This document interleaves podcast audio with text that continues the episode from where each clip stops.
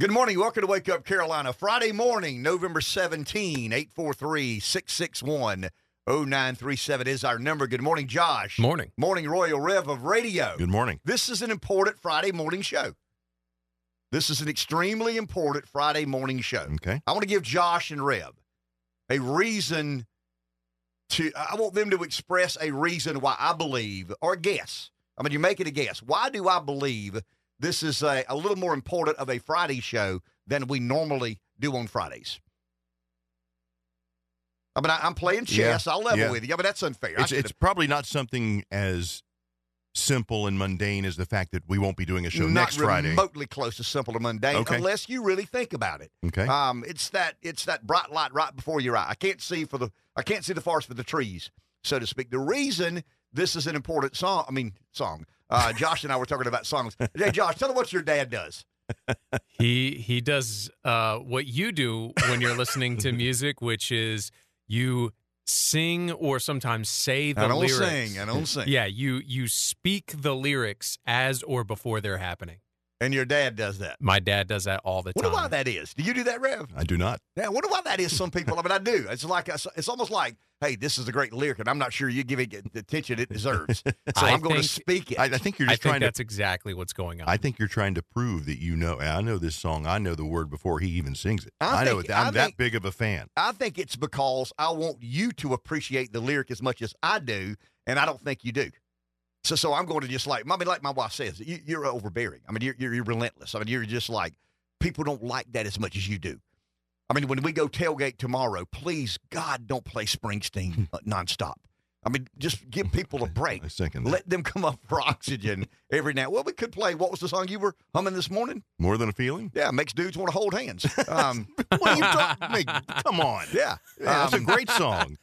I mean, we, we Boston's Boston? a little overrated. Well, I thought you were singing Hey. McCartney. Hey, Boston, I don't know. now. overrated. Those may be fight words with us Yeah. children of the 80s. Come on, man. Might be. You know, Yeah. look- look up that first Don't Boston you say album. anything suppository about our decade, uh, decade of music, Josh.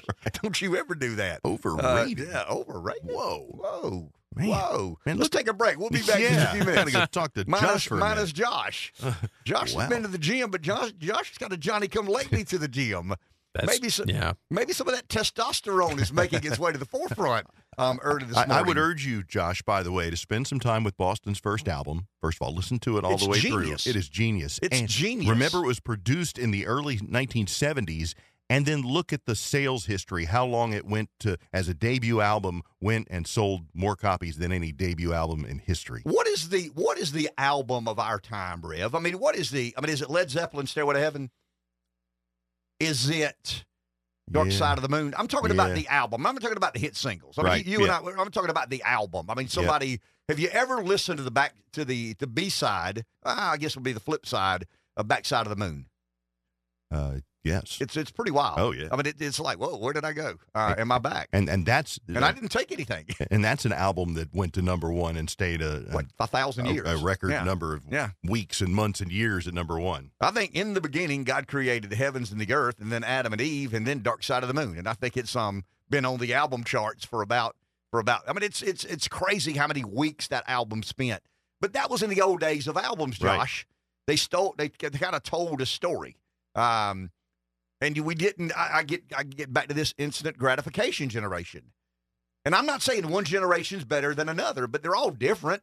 I mean, we would agree with that. They're all very unique and different. The things that we thought were important, you guys probably don't think are, Let's see, so I, much I, I would put the Boston album. I would put Dark Side of the Moon, Zeppelin Four, which has Stairway on it. yeah, that's what I'm thinking Yeah. about. Zeppelin. Yeah, it has Black Dog, Rock and Roll, Stairway to Heaven, Misty Mountain Hop. I mean, just amazing. Hotel California. Um, yeah, Yeah, yeah. I mean, I ab- think that would be. Uh, absolutely. And uh, well, I mean, I'm not going to say it because you guys accuse me of being a homer, and I want to be humble. So I'm not going to be a Mm-hmm. homer today. I'm going to be. I'm going to be humble. I introduced Rev yesterday to someone. We're jumping around this morning, but we'll have Yeah, plenty because we want to get back to the Okay, why we do- Friday we is do. so special. Well, see, I'm playing the game of radio. Okay. Little suspense Yeah, there. man, you got us Um, hooked. As Oh. if people really care. Well, I think it's an important Friday. Um, it's an important Friday morning because I was able to get up, take a shower, and make my way to the radio station. And instead of paying two eighty nine for gas, this is being in the business at one time. I held off and nearly ran out Wednesday, knowing there was going to be a big decrease in the price of gas because I saw some crude oil fluctuations, and I'd been to the convenience store business, You know how that so works. I knew. I said, "Yeah, I'll get, I'll get gas." And I thought 265, 264. Actually, got gas yesterday at 259, and had I bought it the day I needed it, I mean, I literally got here yesterday. Nah, yeah, yesterday on fumes. I'm convinced of that. But uh, but anyway, uh, that made me feel a little bit. It's amazing what makes you feel good when you get older. Question is, did did you wake up at three thirty again? I did. I absolutely Hmm. did. I just had to take a shower. You know, I just kind of lollygagged around. Didn't go to Waffle House. I didn't eat 6,000 calories of um, hash brown and waffle and eggs at 345 as I did Tuesday morning. That would have been Wednesday morning. Wednesday morning. I mean, I'm sitting at the Waffle House at 405. Mhm. the hell? You know, it, and it's like a couple of dudes come in from um, some electrical company as if they were making their way um, to work. So I introduced Rev yesterday to Shelby Foote. You know, we've talked a lot about uh, just different sorts of things. We're recently talking about war, Josh, and we're talking about, I mean, I've got this theory on war, and I believe the problem with war, well, I mean, there's a lot of problem with war. What is it good for? You know, there, what's the song? Absolutely nothing. Yep. Um, but we've, I mean, there, there's been war since the beginning of time. There'll probably be war until the end, the uh, the end of time. One of the differences about modern wars, you ready? They get diplomatic and political. I've read enough over the last couple of weeks about Israel and and, and Gaza and Hamas and uh, Ukraine and Russia and some of the um, some of the Russian speaking people in Ukraine that we don't hear much from. Where do they want to? Uh, do they want to be Russians or do they want to be Ukrainians? I don't know. I mean, I don't take ABC or or NBC at their word, so I don't know. Um, but I do know this: the from what I've read and and what I understand, at the end of the Second World War, which shaped the world I live in, at the end of the Second World War, there wasn't a lot of bartering Japan could do, or Germany. I mean, they were obliterated, right? I mean, uh, Truman drops the the atomic bomb that ends the war. Uh, but drops another, you know, the story of Hiroshima and Nagasaki. But anyway, um, there was finality. I mean, there was a clear winner and a clear loser. And to the victor go the spoils. We talked earlier about the conquest mindset. How many borders of European countries are settled by diplomatic political solutions or conquest? I mean, it was conquest before the end of the Second World War and including the Second World. And now we've gotten fancy schmancy. And we conclude wars with diplomatic, you know, uh, seminars or summits. Summits would be uh, the better word. We have diplomacy and politics and, and summits saying you get a little bit of this and I get a little bit of that. And there is no clear winner. And I think that's why wars have ended as they have with, with uncertainty. Um, I mean, it's obvious that once again, at the end of the Second World War, I mean, we built back some of these countries. There's now we'll build back Ukraine, and we'll probably have a hand in building back some of Gaza. But there was finality. I mean, there was a winner and a loser. Uh, the Braves play. It's a win. They win a walk-off home run, or they lose to a walk-off home run. They don't go have a summit after the fact and say, "Well, that game was close."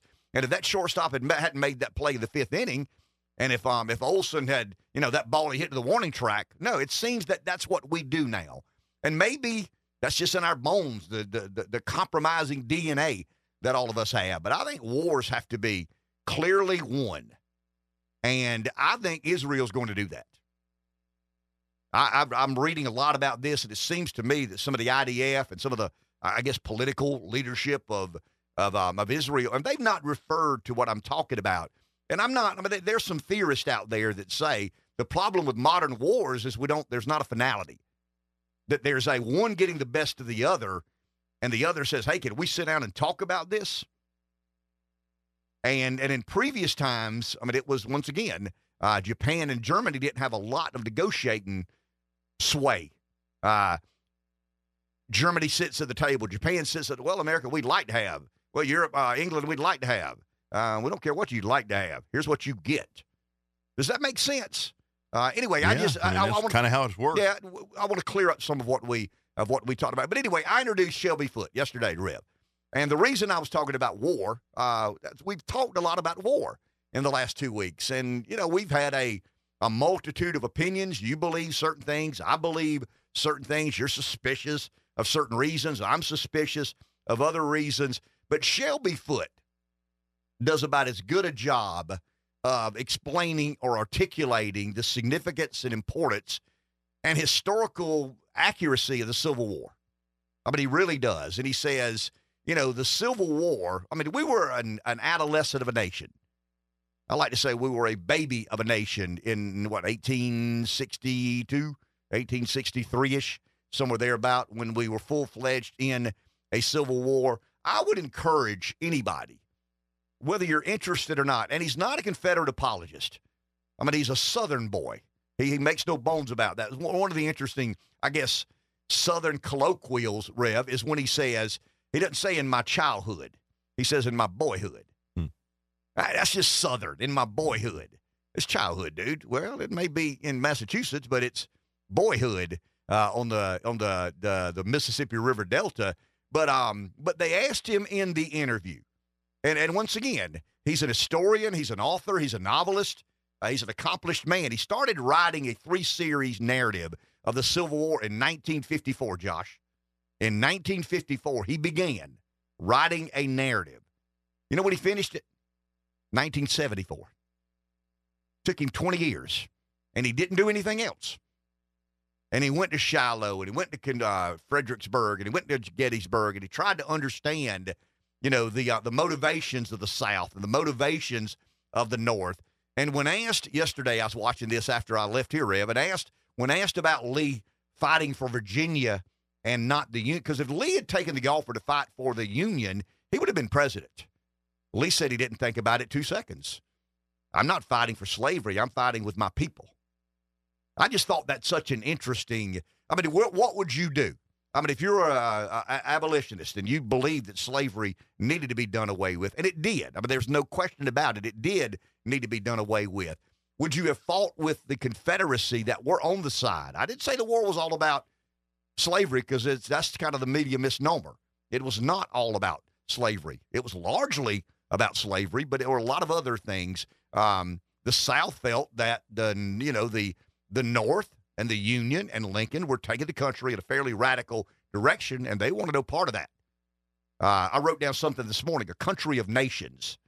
Uh, you know, the South always felt this was a country of nations. H- how do you put that? I don't, I don't know. A country of nations. Uh, the United States of America. I mean, it's a, it's a, it's a, it's a, is it Gamecock Nation or Tiger Country?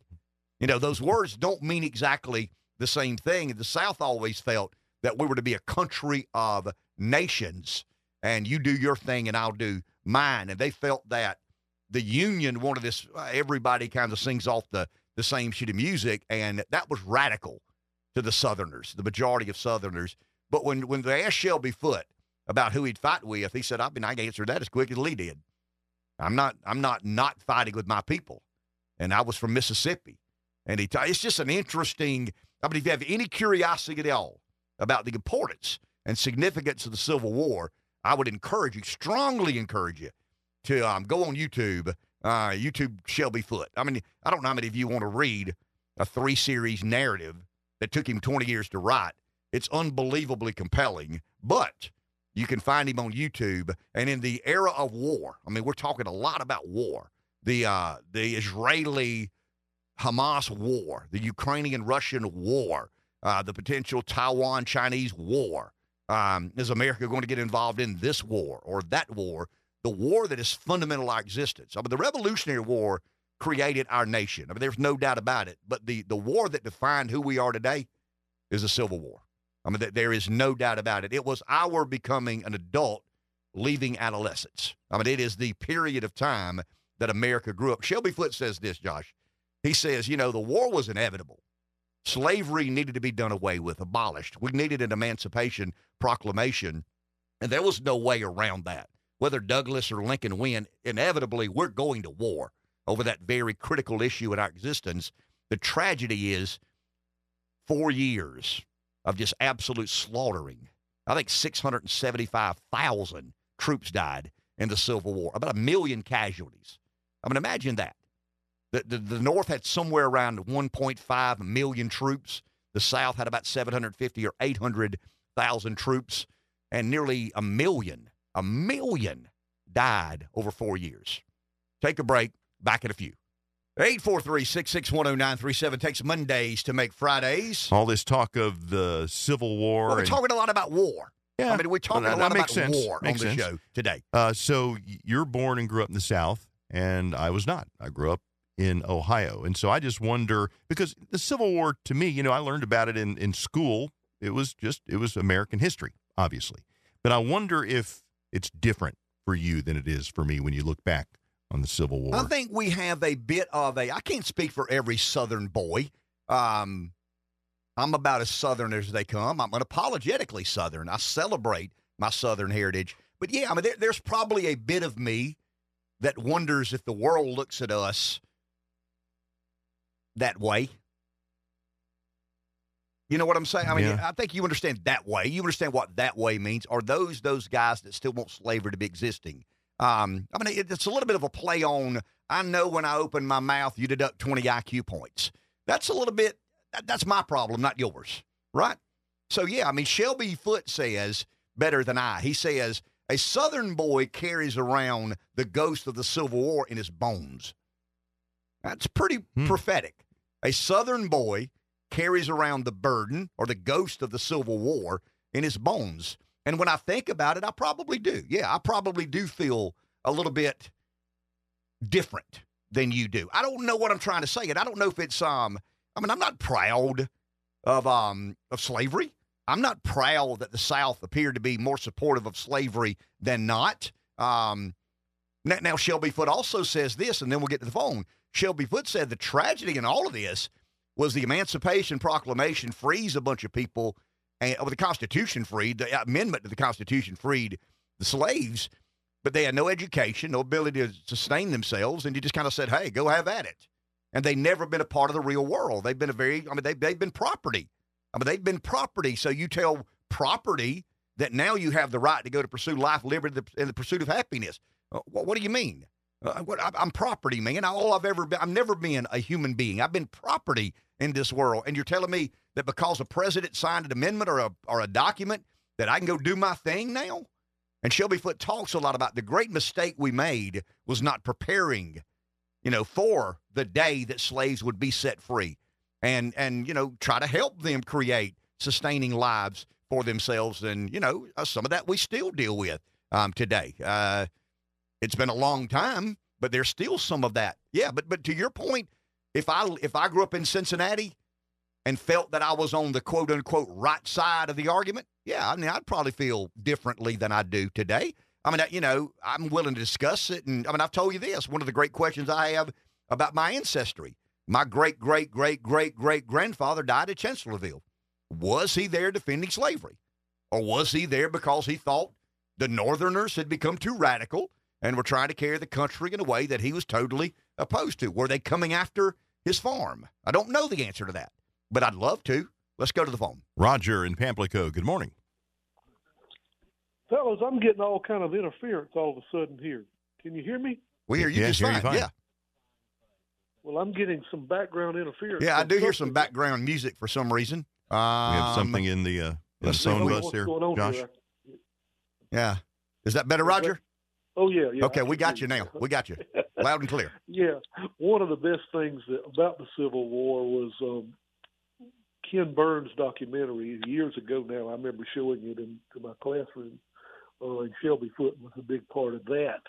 But uh, oddly enough, I didn't call to talk about that. You mentioned gas price. um. Hey, we kind of lost you, We Roger. lost you, Roger. Sound like you went off microphone there. You there? Yeah, there we you hear go. you now. better. Fine. Oh, okay. Or whatever. But anyway, I called. Kind, to we're kind of losing you again, Roger. Yeah, we're losing you again. I don't know what this is going on. Maybe I can call back. Yeah, hang up Yeah. and call right back. I mean, we got our end cleared up, and now Yeah. he's having problems on on his end. Yeah. 843 661 0937. That- that- Rev and I were saying yesterday, we hadn't heard from Roger I in, know. in quite a while. So um, every time we say we hadn't heard from such and such in quite a while, you aggravate cuss his call. Um, well, you know what that it's sounds almost like we've got E ESPN in it, Josh. sometimes. Something like that. Sometimes. but the but it, but it almost sounds like you know when so, somebody has like a, a headset attached and then it detaches and you're talking through your phone's picking you up off the table where it's sitting. Yeah. That's almost what it sounded like I- there as we y- dropped you, off. You're more uh, it just sounds like we could hear him good, and then we couldn't. Yeah. Right. well, well, to be technical, yeah. you, you know, we could hear him good, and then we couldn't. That, that's All right. where I'll leave Let's it. see if Um, he's back on yeah, here. Rev's talking about all these I technological don't know. reasons. Well, I mean, you do know. Yeah. That's your problem. You do, and I don't. Let's go to the Hey. phone and see if Roger's there. Roger, you back? Yeah, can you hear me now? Oh, Perfect, better, perfect. better, better. Okay. Anyway, I was going to go back to what you were talking about gas prices, and you remember when I was in college, and really during the summer, whenever uh, when I first started teaching many years, you remember I drove a fuel truck over there in Pamplico, Mhm. and uh, you know back in those days, I really thought, and to extent it hasn't left me all these years, that there was a difference. The place I worked uh, was affiliated with Shell, and there was Shell and Esso back in those days, Gulf. There was some major brand name gasolines that you kind of looked at as being better quality than maybe, you know, an off brand or no name uh, gas station, Safeway, whatever. Um, Safeway was always cheaper back in those days. And we always, th- I really thought that there was a difference in gasolines those in those days. I'm kind of interested to see if you, and really see what some of your viewers might think. Do they grade uh, brand names today, gasolines, like they did in those days, or they ever did? In other words, do you, for example, let me ask you, Ken, you just pull into the cheapest place, or are you more affiliated with some of the brand names like a Shell or a BP or something like that. I'll admit that I still got a little bit of that in me. I'll pay a little more to BP or Shell, uh, Amoco, maybe than I would a no-name place.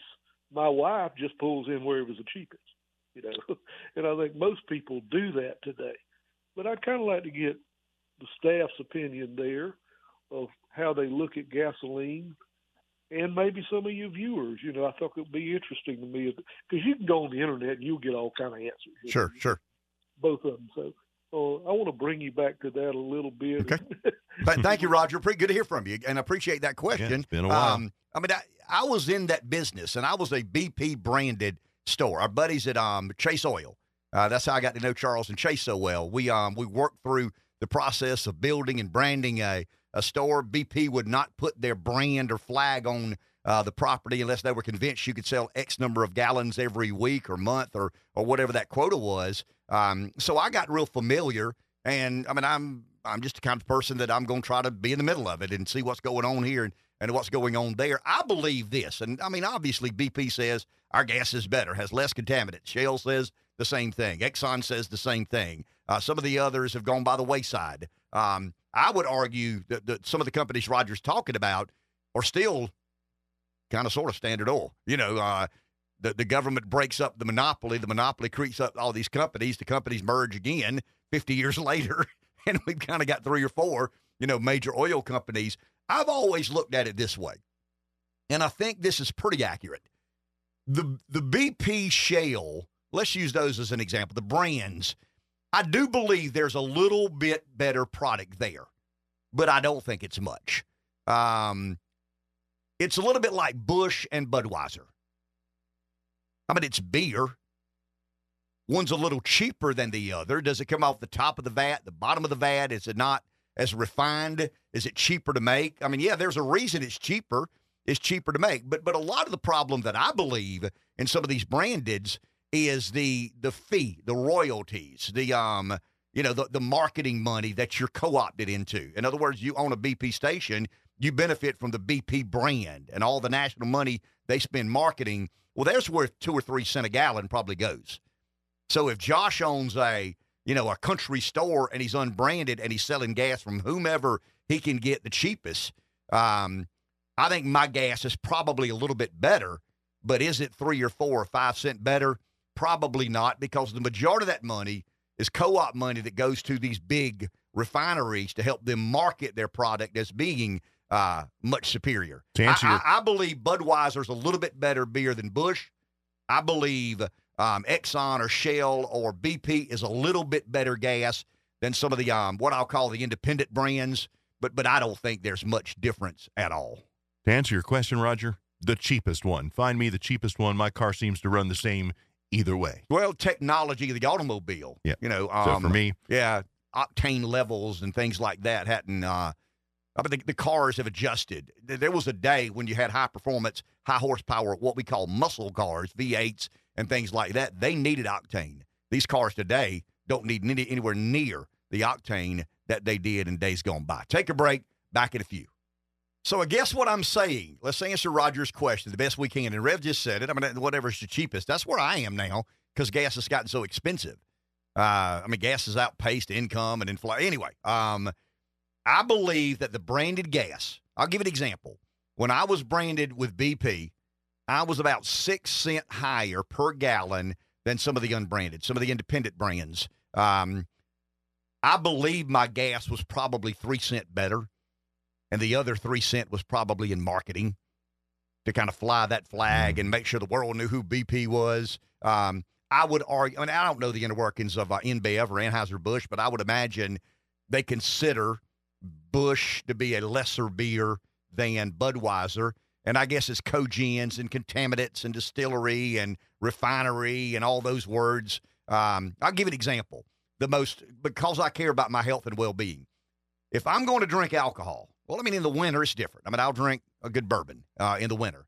But in the summer, if I'm going to drink, I don't like the calories of beer. I don't care how light it is; it's still a bunch of calories. Unless it's 100 degrees outside, I'm not. I'm a. I like. I'll take a drink of um. You ready? A drink of good vodka. And the reason the good vodka is, and I'm talking about high end vodka. Well, I mean, there's no, there's a lot of high end bourbon because bourbon would be. I mean, there, there's a craft to it. There is no vodka trail. I mean, there's a bourbon trail. It's stories and it's you know uh, distilleries and it's the story of Jack Daniels and Jim Beam and Maker's Mark, and then you get some of the premium and some of the premium bourbons. Pappy. Well, I mean, I, yeah, Pappy Van Winkle got a good buddy at Mickey Finn's, Rick Havacost, and he knows a lot more about this than I do. But he's convinced me that some of the really premium bourbons, I mean, there's a lot more effort given to that. Um, vodka is not not a lot of calories, and the good vodka is taking the, the distillery to the extreme, and it's got some of the um, the cogens out of it. So if you're somebody who doesn't want to drink a bunch of calories and you want to stay kind of sort of healthy, I mean, the best thing to do is don't drink any alcohol at all. But but if you're going to choose to partake, then drink um, really high end. The high, Grey Goose.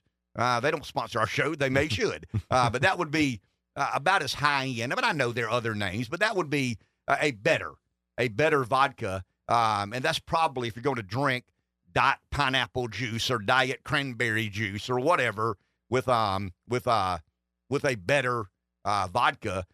But, but it's all about. I, I believe the branded gas has been refined a little bit more, has the cogens and the contaminants uh, taken out. Uh, and, and I'm thinking about a vat of beer and Busch. Is Busch on the top and Budweiser and Bud Light in the middle? I don't know. I don't have any idea. Um, and it may be just diversity of brand. You know, we got to market all these brands. We can't be a beer company that just makes one or two beers. We got to make a lot of other uh, different sorts of beers. But bourbon is, is such a unique drink. I mean, it really is. You're talking about the Civil War. I read uh, a story about Maker's Mark, and the guy that uh, the the the the great great grandson that eventually inherited and ran the majority of the business. He said what motivated his great great grandfather was during the Civil War, the soldiers drank bad booze. And he wanted to make good booze. So he kind of, you know, some of the oak barrels and the craft and the distilling and the aging and all these other things that go into into bourbon. Rev kind of jokes around with me at uh, you know it's a big tailgate. We got a big tailgate tomorrow. And um, we got a big tailgate to celebrate. It's it's weird. We um a, lot of you know the story of my oldest son uh, being addicted to pain pills, uh, and he lost a good friend uh, years ago. And we the the good friend of his, as big a Gamecock fans as we think we are, the good friend of his was an even bigger Gamecock fan. So one year time a year we dedicate a tailgate and uh, and kind of pay tribute to he and his family, and uh, and we host that at our place. And and Rev kind of Rev knows this. There's this bourbon that I get from Mickey Finn's called Jefferson's Ocean. We've talked about that over the air, and Rev as I Rev and I have convinced ourselves we can taste that salt. Yes. Yep. It doesn't matter if we can or not. we've I convinced ourselves. I know I did. we can taste that taste that salt in the bourbon. And Jefferson, I mean, being a um, well, I mean, let, let me let me get this straight. Ready, Jeff? I profess to be a Jeffersonian. Profess. yeah, I, I- I declare, I identify Yeah. as a uh, as an old school Yeah. Jeffersonian. But um, but Jefferson had an interest in booze. I mean, he loved French wine, and he was kind of an innovator and an inventor, and always looking for a better way to do X, Y, or Z. So Jefferson believed that if you put that bourbon in an oak barrel and you put it in the bottom of a ship, not only is the the bourbon going to come in contact with the oak barrel sloshing around in the bottom of that ship, it may it may have a bit of a salty taste to it. And Rev and I have convinced our I taste the salt. Sure did. I taste it. Now, if you drink enough of it, you start quoting the Declaration of Independence nonstop. so you got to be real careful that you don't get on other people's nerves uh, by saying "live liberty" just over and over Right. and over again. Right, but I do enjoy the the bigger the celebration, bigger tailgates that you have at your spot because you know occasionally you will bring out the ocean. Tomorrow we'll have some ocean, Good. and we'll have some oysters, Um, that's the only time and I we'll have some barbecue. Yeah. And but we're, we're, we're doing it to once again pay respect and tribute to a family who lost a child far, far too young in life. Let's go to the phone. breeze. Good morning. You're on. Hey guys, uh, well, Ken, I want to tell you, uh, my family comes from a long list of slave owners, probably going back a thousand years or more. You know, my mother's side of the family, uh, she was Comanche Indian. You know, they grew up there in the Texas area, and uh, they took slaves, and uh, they took white slaves too. You know, and uh, did did other Indian slaves. But I uh, don't recall my mother owning a slave or my dad. If they did, they didn't tell me. And uh, and neither my grandparents. And you know, it says all white people are racist. I mean, all white people are racist. I find it amazing that how many people that died total North and South in the Civil War, if you talk about everybody, wasn't it close to a million? Nearly a million. You're correct. Well, it's hard to believe, and you got to figure, you know, majority of those uh, people were, were uh, Northerners because everybody knows they can't shoot dick. So uh, that was a whole lot of daggone racist folks that uh, got themselves killed over uh, over slavery. Makes you kind of wonder. And I tell you another thing too. Uh, I think uh, the, the percentage was like maybe one percent of the people that uh, lived in the South, uh, old slaves, or was it maybe a little bit more than that? Do you know the number? It's less than 5%. I mean, I've seen it at 2%, 3%, but I've never seen it over 5%. And, and I'll tell you this, uh, I bet you, and a lot of people get mad, and I can give a rat's behind. I bet you there were a lot of white folks living in South Carolina that barely lived much better than the slaves back then. I mean, that wasn't a really, know, that wasn't, you know, people think everybody was so prosperous. They were not. I mean, most of our history, mankind has suffered. Most of our history, mankind has been hungry you know, and, and you can starve to death. And most of our history, mankind has been poor. But you know, uh, but I do tell you this: I don't see anybody. Everybody wants to talk about all of the bad white devils, what they did, you know, 100 years ago, 200 years ago, even 50 or 60 years ago. But nobody wants to talk about white people being murdered daily and weekly. I mean, you had over 10 black kids beat this little white boy to death in Las Vegas. And man, if you could the only way you could get to, to hear about that is you could read smoke signal somewhere. Because it sure hasn't been in any mainstream media. I haven't heard any of our uh, African American callers calling in to say how upset they are about uh, white people being murdered by black folks. I guess I guess the white folks deserve it because they're all racist, and maybe they said something mean. Yeah, I looked at the little boy that got beat up in Las Vegas. Might be like what it could be my little boy. You know, he looked like a skinny little kid that could that never been in a fight in his life, and he got beat to death. But nobody gets mad about that because I guess if you get mad about that, you're a bad old racist. And uh, you know, but where are where is the black outrage when white folks get beat to death? Now, if a black person gets beat to death, which is rare, damn rare, because if it wasn't rare, you would see it on the news every time. On Facebook, anything remotely resembling racism is all over. You remember they had that fight on the dock in Alabama? Everywhere, everywhere, everywhere. you know, black kid gets uh, gets uh, murdered by a cop everywhere. City's burned down, the whole nine yards.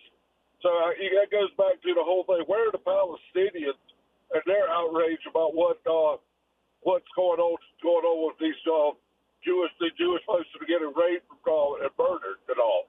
Where's their outrage? Why is it all? You know, I mean, why is always the odorous put on us to be outraged? I like for some other people to be outraged about some of their actions instead of white folks always having to be outraged about our actions. Thank you, Breeze. Appreciate it, my man. Take a break. Back in a few. 843-661-0937 takes Mondays to make Fridays. Hour number two on this Friday morning. Someone's on the phone. Let's go there. Anthony in North Carolina. Good morning. You're on. Hey, good morning, fellas. I had a whole different topic today. Talk about the playing devil's advocate when it comes to cancer.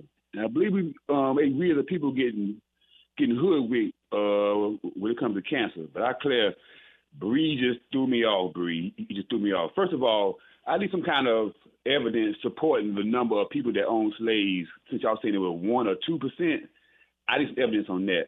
Uh, you asked Ken one time about the problem between Jews and blacks. Well, one thing that Breeze brought up, the Jews supported the slave ships, and they own most of the plantation houses.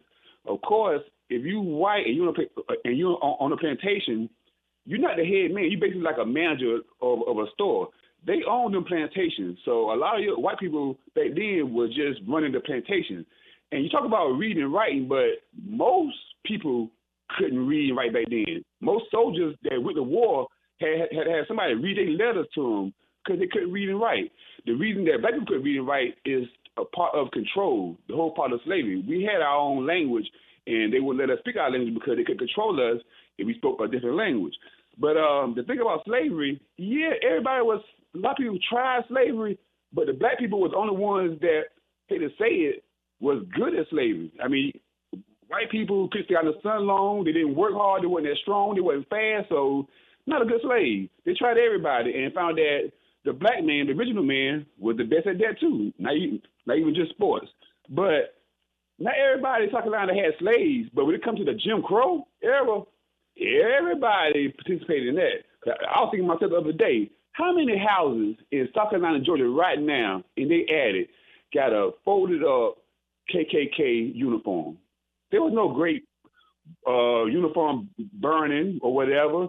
A lot of houses in Georgia, South and North Carolina got Klansmen suits sitting there in the attic, waiting. I guess waiting for one day though. But tell Breeze too that black people do not own the media. Whatever you see from black people or about black people, we have no ability to put that on the media. We look at that. Y'all put Rodney King on the media. If it wasn't for that, then well, uh, I'm sure most of America would swear out that the cops wouldn't beat a man that bad. Tell Breeze it's called an idiot box for a reason. Cause idiots look at it and they believe it. You got to seek through whatever. But uh, that's about it. Just tell people don't own our own media. And I had something to say about cancer. I believe we getting hoodwinked by cancer. If you ever play devil advocate about cancer, we never say, look at this country who have a low cancer rate and follow what they're doing because that country maybe don't do microwaves, don't do AC, don't do so many things that give us cancer and don't have a pharmaceutical company that's making billions and billions and billions of money off of cancer. Why would they find a cure if we having NFL teams raising money, marches raising money, everybody raising money to just to fight cancer, to cut it out of your body, to chemotherapy or whatever? Why aren't we saying, look at other countries when it comes to healthcare? Why are their numbers of cancer so low? Maybe it's third world. Maybe they ain't got all these technologies that we got that we got to spend money on. That's the reason why they know what's giving us cancer, but it, it's, it, it'll disrupt America so much from the from the medical uh, people that make so much money off of it to technology. It could be the AC air. It could be the the, uh, the uh, microwaves. But whatever it is that gives us all this cancer, they rather us die from cancer and, and they try to cut it out and cure it than to tell us the truth and stop it that way. Thank you, Anthony. Appreciate that. Yeah, covered a lot there. Um, I mean, I, I mean, I can't, I can't speak for everybody. I mean, you know, some of these facts, um, I think Shelby Foote says very often that he spent 20 years trying to better understand the Civil War. Now, he's a Southern man, so the media automatically said he's probably a Confederate apologist. He's not that. I mean, he's a serious man that tries to explore for, from A to Z. You know, the storyline of the war, the reasons uh, of the war. I mean, I, I'm 100,000% opposed to slavery. The, for, for one man to believe, for one human being to believe they have the right to own as property another human being is just asinine. I mean, it's I don't know how we ever got there, but we did. We did. Uh, human frailty, uh, the the the fall of man, the the flesh. I mean, there there are, there are a multitude of reasons. I mean, men have let other men down before. I mean, we historically have always had that element about us. But I'm not going to be I'm not going to allow people to convince me that white guilt is my retribution. I mean, that's my only path to redemption. Uh, I've, I've said very candidly, I'd love to know why my great great great great grandfather decided to fight in the in the Civil War on behalf of the, uh, the Confederacy. I, I, don't have any idea if he had slaves. I mean, my family doesn't come from affluent. I mean, we weren't. Uh, m- most of my people were farmers and sharecroppers and and uh, owned very, very little land. I do know that because I've researched um, that enough. But a, an ancestor of mine died in Chancellorsville. And I'd like to know. I mean, at the age, I think 33 years old is this when he died. I got a picture of his headstone here. Got a buddy of mine who knows how to do this far better, far better than I. But but I I don't think those are mutually exclusive of one another. I am 1,000% in support of the Emancipation Proclamation and setting people free but I, am not going to allow people to make my only path to redemption white guilt. I, am just not. I mean, I refuse to buy into that. Uh, and in in in kind of this um, you know, we versus y'all and y'all and them, and you know how they are, and you know how we are, and we do our thing and they do their thing. It seems to me that modern, uh, in in, in the modern intellectual, the modern modern Western intellectual, believes that I must uh, kind of convict myself for what some of my people did. And I'm just not going to go down that road. I'm not guilty of that. And you're not going to convince me that I am. Is is the is the legacy of the Civil War? Rev said something interesting this morning. I didn't grow up in the South. I mean, he, he grew up in the Midwest. Mm-hmm. Um, is the legacy of the Civil War a heavier burden for a Southern boy or man to carry than others? I don't know how heavy it is for you to carry. Um, I wish the South had been on the other side. I wish the war had been about a radical government, a central planner, um, taxation. And I do believe those were contributors. And that's why I've always said the Confederacy was complicated. I mean, it was very complicated. Now, the media says it was slavery and slavery alone. That's not the truth. That's just simply not the truth a lot of Southerners believe that the Northerners wanted to carry our country in what they perceive to be a radical direction, and they want to know part of that. That is a part of the story. But as it relates to slavery, I am 1,000% opposed, but I'm not going to allow you to make my only path to redemption white guilt. Let's go to the phone. Rujan in Darlington. Good morning, Rujan. Good morning, gentlemen. Hey, uh, Ken, one of the one of the greatest uh, minds that I've that I've witnessed in in in, in my lifetime is a guy by the name of uh, Thomas Sowell, and he wrote a book called Black Rednecks and White Liberals, and he explains a lot of what happened in the in the South. I mean, he does it does it extensively. You know, he cites many many many many researchers and, and folks that that uh, that studied this stuff back back when you know in the in the, in the 1800s um, and a lot of this is not so much rooted, you know, in in you know, you know attitudes. It's, it's rooted in a liberal mindset that says that you are going to do what I want you to do and how I want you to do it, and I'm going to use any means necessary to convince you, even if I got to lie to you, even if I got to guilt you into doing it and that's not that's that's not a that's that's not a, a Christian way of doing things. It's definitely not a conservative way of doing things, but it's how they do it, how they did it. You know, they they've got uh, you know the black community convinced that basically all white people, all white conservatives, you know, are evil. You know, and the only the only way that they can make it is through the hands of a you know of a of a white person. You know, I mean, you know, I said I said back in oh gosh, 2010. That, that the only the only connection that Barack Obama has to America is through his white mother, and she and her and her and his dad were were li- I mean they were they were staunch liberals, you know. So it was his grandmothers. so you know we got to get out of this mindset of thinking that anytime something happens, you know, uh, to a black person that that you know is, is done to them by a white person, especially if it's a cop, is is racism.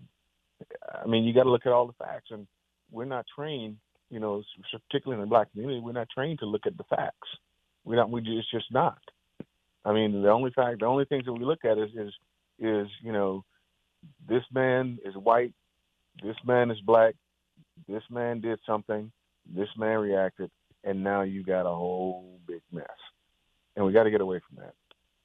Thank you, Rujan. Appreciate that. 843 661 0937 is our number. And this is where you get in trouble when you go down this road because in America today, um, I mean, if you're deemed a racist, you're done. And and I mean, th- there aren't many things that I'm nervous about. But when I start talking candidly about race and race relations and the Civil War and uh, you know and Rev's question, um, you got to be real. I mean, you got to walk a fine line. You got to be very careful. You got to be more careful than you should.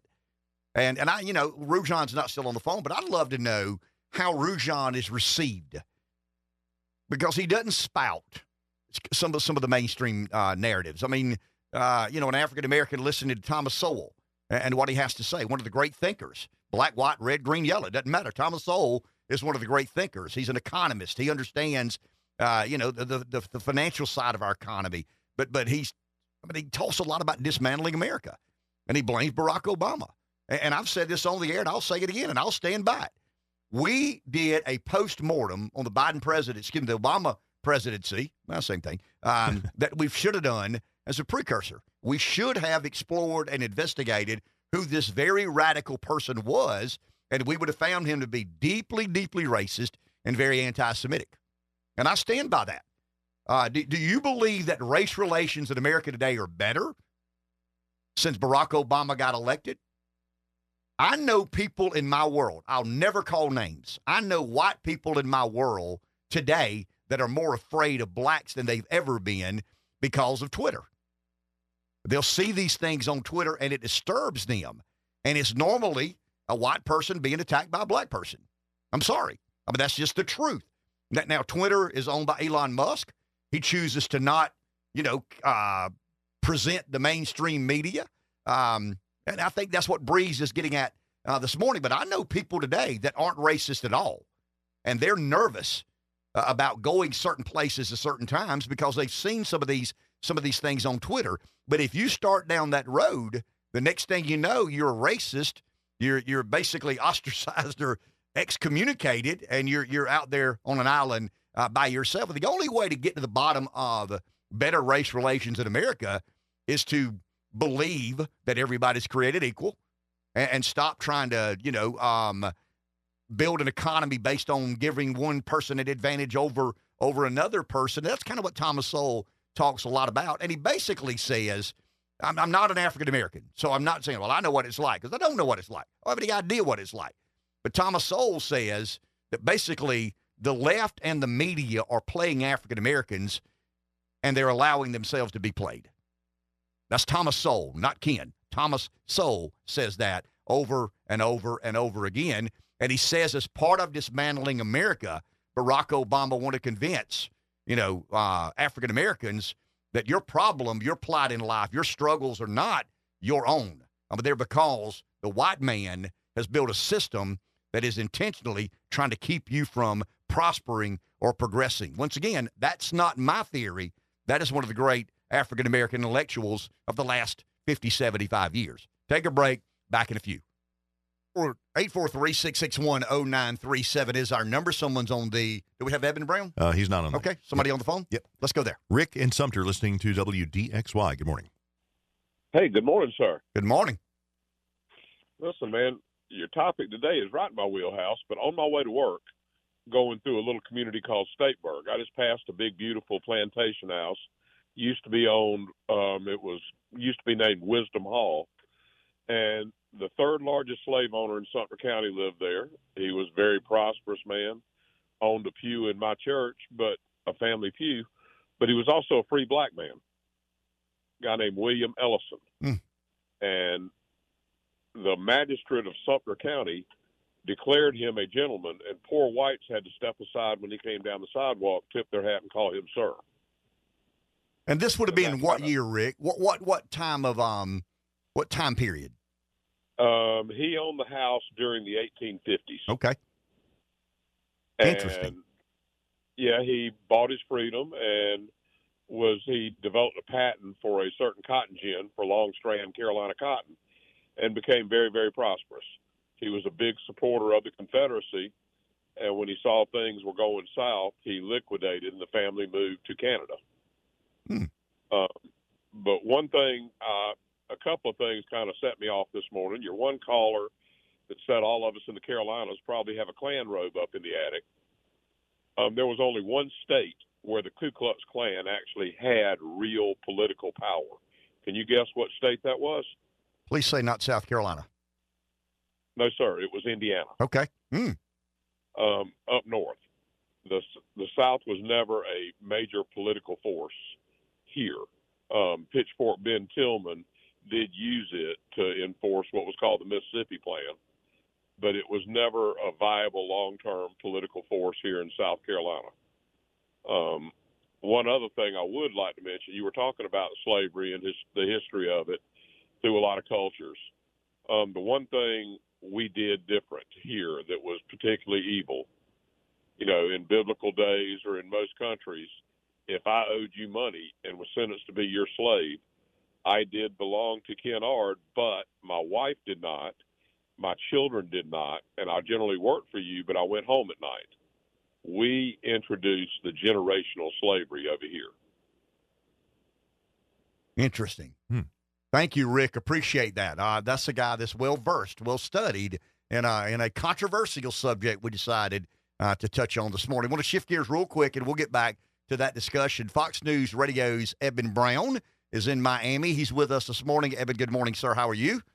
Good morning. Let's talk a little bit about the way voters feel. Um, Biden is running on Bidenomics. Some Democrats are saying, whoa, let's not do that um, because I don't think voters are supportive of the economy, in particular the inflation part of uh, the economy. Do we have any idea how the voters feel, Eben? Well, we have a new Fox poll that will tell us uh, something that overall 78% uh, rate the economy negatively, and a majority think the worst is not over. Uh, so that uh, that is certainly telling. Uh, and if we kind of break it down by party voters, um, you know, twice as many uh, these days view the economy as as not turning the corner yet, about 67 percent. So. Uh, and that includes most Republicans. About 84% say the worst is not over, and 77% of independents say the same thing. And uh, Democrats, it's not as bad, but it's not good for Joe Biden. 46%, so it's almost half, say that the worst is not over yet. Uh, and the majority of Democrats who responded to our poll, about 59%, are still are, are are insisting the economy is in horrible shape. And most Democrats, 84% who responded to our poll are worried about inflation.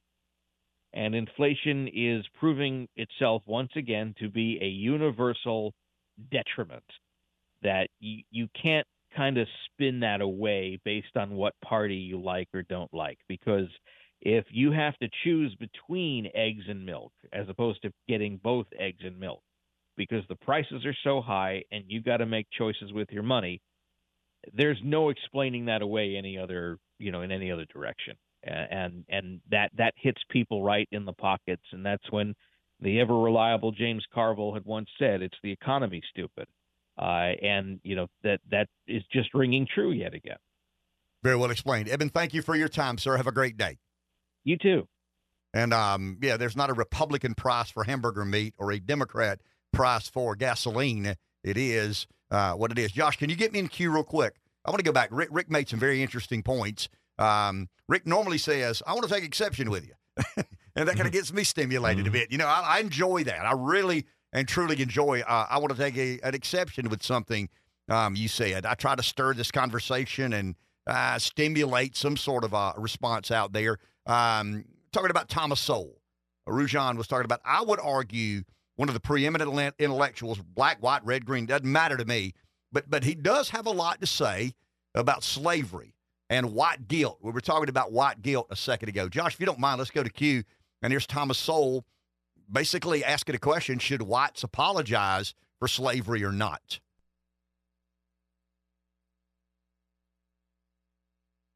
Stick with me for a second. I mean, I'm I'm reading some words here. The clerk just read for the first time ever in this body what we should have done a long time ago an apology for slavery and the Jim Crow laws, which for a century after emancipation deprived millions of Americans their basic human rights, equal justice under law, and equal opportunities. Today, the Senate will unanimously make that apology. Great injustice was woven into the fabric of our nation slavery, the racial segregation that followed have left a tragic legacy that divided this country in the bloodiest war we have yet known. It is a legacy that still affects each and every one of us this day. What we're saying here in the United States Senate today is that a wrong was done. Wrong of slavery was done. A wrong of slavery was done by the federal government of the United States of America. The wrong of segregation was done by the federal government of the United States of America. And we acknowledge that. Uh, we uh, say it was wrong, and we ask for forgiveness for that. Stick with me for a second there. You, you can't see the visual here. Can they hear me, Josh? You can't see the visual here, but this is, uh, you know, African Americans standing up and whites kneeling, uh, I guess, asking for forgiveness, you know, for um, I mean, I don't know if any of those. Well, I mean, I know none of those African Americans are slaves. None of these uh, white people were slave owners. But this goes along with the white guilt. And Thomas Sowell talks a lot about um, that that reality. Let's get to Sowell here if I can find him. Uh, here we go. Okay, here's Doctor Sowell. Public apologies to people who are not owed any apology have become one of the many signs of the mushy thinking of our times. So are apologies for things that somebody else did. Among the most absurd apologies have been apologies for slavery by politicians.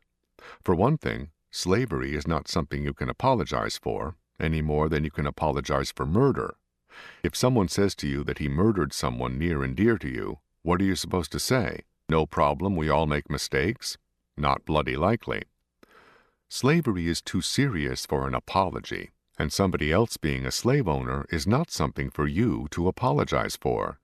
When somebody who has never owned a slave apologizes for slavery to somebody who has never been a slave, then what began as mushy thinking has degenerated into theatrical absurdity, or, worse yet, politics. Slavery has existed all over the planet for thousands of years, with black, white, yellow, and other races being both slaves and enslavers. Does that mean that everybody ought to apologize to everybody else for what their ancestors did? Or are the only people who are supposed to feel guilty the ones who have money that others want to talk them out of? This craze for aimless apologies is part of a general loss of a sense of personal responsibility in our time. We are supposed to feel guilty for what other people did, but there are a thousand cop outs for what we ourselves did to those we did it to. Back in the 1960s, when so many foolish ideas flourished simply because they were new, a New York Times columnist tried to make the case that we were all somehow responsible for the assassination of President Kennedy. That was considered to be deep stuff. It made you one of the special folks when you believed that, instead of one of the rest of us poor dumb slobs who believed that the man who shot him was responsible. For more than a century, the intelligentsia have been trying to get us to focus on the root causes of crime, supposedly created by society instead of locking up thieves or executing murderers. If some people don't have the money or the achievements of others, that too is society's fault, in the eyes of those for whom personal responsibility is an outmoded idea. Personal responsibility is a real problem for those who want to collectivize society and take away our power to make our own decisions, transferring that power to third parties like themselves, who imagine themselves so much wiser and nobler than the rest of us. Aimless apologies are just one of the incidental symptoms of an increasing loss of a sense of personal responsibility, without which a whole society is in jeopardy. The police cannot possibly maintain law and order by themselves. Millions of people can monitor their own behavior better than any third parties can. Cops can cope with that segment of society who have no sense of personal I mean, he goes on and on, but I mean, you, you get the concept. I mean, and, and I guess the question I'm asking is what is a white person today apologizing to an African American for? If you've not personally wronged that person, let's say Rev's a white guy and there's an African American gentleman in our in our lobby. Does Rev owe that African American an apology? To me, doesn't. I mean, I think the absurdity of that, that some way, somehow, Rev in 2024 or 23, who's never owned a slave, an African American who's never been a slave, and Rev's going to apologize. I mean, we're doing that all over the country. I mean, in some of these prestigious elite universities, they're encouraging this. I mean, they're kind of giving extra credit for student bodies who participate in kind of the kneel down and the bow down. It's the absurdity of that. It, it, it's kind of um nobody's responsible for anything any longer. And if somebody has a, a kind of um if they ended up in a lesser place than somebody else, society's to blame. And that's the, the absurdity. That's what I said earlier. And I'll say this again I'll never defend slavery, I'll never apologize for it. It's not my place. Take a break. Back in a few. 843 661 0937 takes Mondays to make Fridays. Let's go to the phone. Charles in Lamar. Good morning, Charles. Good morning. You know, um, back in the early 60s, before he was governor of California, Ronald Reagan said it's not that our liberal friends are ignorant, it's that they know so many facts that aren't true. And uh, I, I just, I had Sheriff Hudson's phone number punched in here. I was going to call him about this theft, but I thought I'd call you first. I've been up in the attic, and someone has stolen the KKK stuff um, out of my attic. There's nothing there. I did find a boom box. If y'all know where I can find 22 D batteries this morning. I found I got a nice boombox I found, but no KKK stuff. My great great grandfather fought for the Confederacy. He died long before I was born, so I don't know what the reason was, but I can tell you that going back generations, none of my family ever owned a slave, and it's fairly obvious most of us can say that because the number of families that owned slaves was in the low single digits, three or four percent. It wasn't 90% like some people want you to believe. My last point is Rujan sent a letter to the editor this week of the newspaper. Very intelligent, very well thought out, um, very good letter to the editor. We need more Rujans in the world, um, and uh, that's that's my comment today. I hope y'all have a great day. Thank you, Charles. Appreciate that. Um, let, let's let's go. To, I mean, I think this is important. I mean, I've said this before, and it and it really plays into today's narrative, Josh. There's a there's a there there's more anti-Semitism in the American political left than there has been in my lifetime. Now, I don't know the history of the American political left. I'm always careful to say I, I think I know what I know, but but there are certain things I don't know. Mellencamp had a great line in a song. Um, I, there are a lot of things I know and a lot of things I don't know.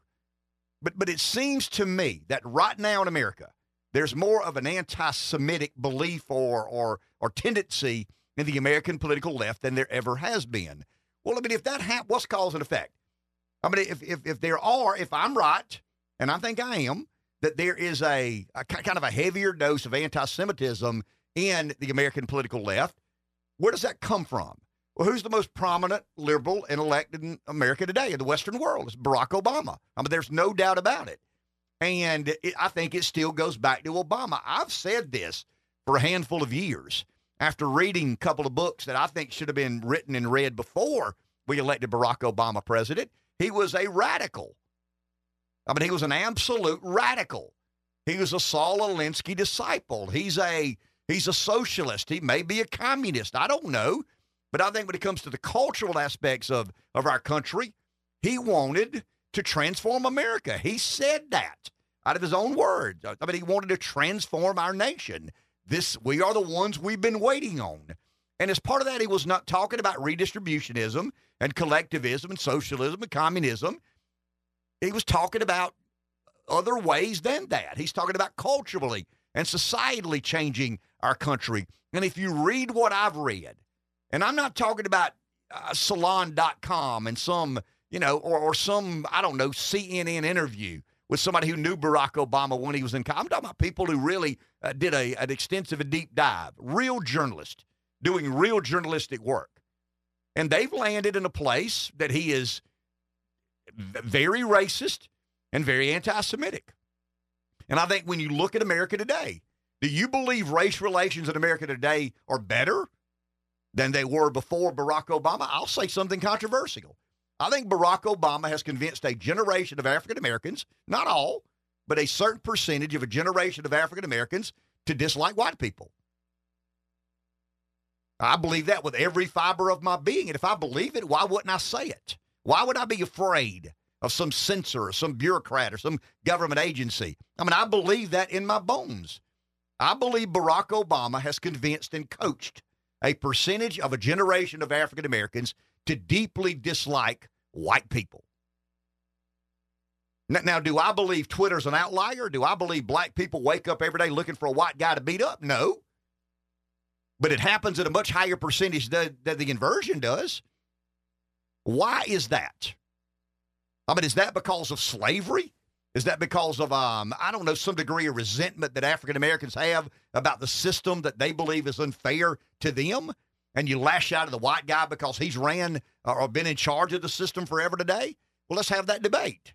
But let's have a conversation about that. But but I go back to what I said earlier, and this is where I agree with Thomas Sowell. I am totally opposed to abortion. I'm not going to apologize for it. It's our history. It's who we were. And, and are we trying to get better? Of course we are. But, but I, I don't want the Obama influence to lead that charge because I think he's a dangerous man. And I think we're seeing up close and personal. So some of the uh, political instability, some of the cultural instability, some of the societal instability. And I believe personally, can't prove this, I believe when you elect a radical, an absolute radical to be your president, your country has a chance to be radicalized. And I think to some degree, the Obama effect has radicalized what, what we always perceive. That's why I don't understand when somebody says Trump scares me. Why? He's too radical. I mean, he's too out. What is what is radical about Donald Trump? I mean, he says things politicians don't normally say, but what about Trump's policies is radical? What about his uh, his attitude toward government is radical? I mean, he's a big spender. That should make the Democrats happy. He's a, a deregulator and a pro business guy. That should make the Republicans happy. Nothing radical about Trump. But every move he's ever made has been deeply, deeply investigated and reported on. We never did that with Obama. We still don't know who this cat is. I mean, he's twice elected, came from nowhere like a rocket ship, an unbelievable generational political talent. There's no denying that. As somebody who's run for office before, there's an admiration I have for how good he's at it. As we say in the country, he's damn good at it. I mean, he's as good a candidate as I've ever seen in my life. You ready? He's better than Reagan. I don't know that I've ever seen a more capable, I didn't say qualified, a more capable political candidate than, than Barack Obama. Rev's nodding his head mm-hmm. in agreement. Yeah, no doubt. I mean, it's like you take a, a machine. Can we create, can AI, because that was a Thomas Sowell AI, can we take AI and invent the perfect political athlete. Yeah, that's him. I mean, that's the guy. But he was a radical. And we didn't know anything about him then. And we don't know anything about him today unless you're willing to try and read some of the postmortems that have been written about his presidency. I think David Garrow and David Samuel, if I'm not mistaken, there are a couple of books out there. The Obama Factor is one of the books. And Garrow and Samuel do what journalists should do This guy wants to be president. Let's find out who he is and what he's about and where he comes from and, and what he believes in and what he stands. We didn't do any of that. He's a black guy. It's time to elect the black guy. Yeah, but he might be radical. Well, he says he's a centrist. I mean, imagine the arrogance to run as a defender of same sex marriage when you know in your heart how radical you are. But he knew that America didn't know. And he knew our mainstream media didn't have the guts or gumption to find out exactly who he was. Too many checks and too many boxes for liberal la la land. Take a break. Back in a few. Takes Mondays to make Fridays, 843 661 0937. Once again, you can like what we do or not, but we do it differently than a lot of others. Rev gets nervous about that. If it doesn't say much, but I think at times he thinks we should really delve into the two or three topical issues of the day. But I always push back and say, yeah, but I mean, there's there's a thousand spots you can go and find, you know, that story, that that that nugget of information. I, I just and I've always, and I think he'll give me credit for this. If you callers are interested, you'll let us know. I mean, if we if we Well, kind of get off the beaten path and talk about something that's not real real timely, I mean, if the phones don't ring and you folks are silent, we know to move along and find something else uh, a bit more interesting. But I So- think when you find the perfect balance, the balance of you know the political news of the day, because that's what your know listeners are tuning in for to this radio station, right? Well, but- but- so you find a balance of that, and then you give them the extra, and then you've got a well-rounded show of variety, And right? you would agree the segue is important. And the reason that the, the segue is important, we're talking a lot about war. We're we're Yeah, talking a lot a about tie- yeah. I mean, tie-in. we're talking about you know Israel and Hamas and Ukraine and and uh, and Russia. And I went back yesterday and confirmed some of the numbers. Uh, this is a meatloaf delegation hour. Two of three ain't bad. Um, we got Representative Lowe. And we've got this other guy. Who who is this guy, Rev? Who is this guy? We Haven't haven't seen him in a several while. weeks. Yeah, The good looking guy. yeah, okay, they fair call enough, him. fair Yeah. enough. Senator Mike Reichenbach with us. Representative Jordan had a court date, not him, but somebody he's, rep- somebody he's representing. Well, we don't know that. Clear You're that right. up. We're, we're assuming that he's there as a hired gun and not um and not in trouble himself. But uh, yeah, the, the two or three ain't bad. Um, one of the interesting points we made this morning, and I can't get it off my mind. And we got a very diverse group of people here. Mike, you're from originally. Uh, your your original hometown. Bluffton, Ohio. Okay, you're same neck of the woods as Yeah, Rev. yeah. Rev's a, a Cincinnati, boy. Two, two stoplights. I got two more stoplights than you do in Pamplico, yeah, right? there you go. Uh, yeah, Yeah. uh, 100% of nothing is nothing as far as I'm um, concerned. But no, Philip and I were just talking, and, and let, us I mean, I don't want to stay on this subject, but Rev asked me, well, I mean, no, I just think it's interesting because we got different experiences here. Rev asked me a second ago or an hour ago, do you believe Southern boys carry a heavier burden in relation to the Civil War than somebody who grew up in Cincinnati or, or, or elsewhere? And Philip said, Yeah, I mean, you do. You kind of think through why were we a part of that? I mean, what what about my great great great great grandfather led me? I mean, you know, see, so I do believe there's a complexity there that Philip and I have to deal with that neither Mike nor nor um nor Rev do. And I'm not I'm not saying it makes me understand it better, but but I think Philip, well, I mean, the word we came up with, and I'll start with you, Representative Lowe. I mean, there, there is a kind of a uniqueness to that burden that that we carry about one of the darkest periods in our nation's history, history, but probably the one that defined us today. I, I would say in the in the South, you know that I can't understand. Well, the North had slaves too, but the Sure. South, you know, had an abundance of them primarily because of the ag- agrarian culture that we had, and I can't understand why people would treat other people like that. It just, you know, doesn't have to be but one or two generations from that, and we can't understand it. But it's certainly slavery's been around. You read the Bible; it's been around forever, and uh, it, I can't. Uh, can't imagine how you'd put somebody through it, but I, I, I feel like well maybe my ancestry had some. I can't find any slaves in my ancestry. We were poor folks. Does that matter to you? It Does- does to me. I mean, I've done the same thing you've done. I've tried to go back. I had a great, great, great, great grandfather die at Chancellorsville, fighting for the South Carolina Confederacy, but I can find no record of him owning slaves. Is that important to you? Yeah, I'm glad I didn't find any. You know, I, I mean, I don't know. I think uh, I'm, I'm a hard exterior, but a soft interior, like like most men kind of put on. You know, but I'm I'm just glad that wasn't in my family, and, and so I guess my guilt would be a lot less if I was a blue blood that had come and I, I was living in a an old you know house that had slave houses around it. I'd probably really feel weird. That that'd be a, a bad feeling to think that your ancestry was so greedy that they would enslave somebody to make money. Mike, when you moved from um, the Midwest to the South, did, did did you bring that? Was there any? Okay, this is the side that fought, you know, against the Emancipation Proclamation. And, and once again, the Confederacy is complex. It's not. I mean, if you if you give yourself the the time it deserves, you'll find the Confederacy was unbelievably complicated.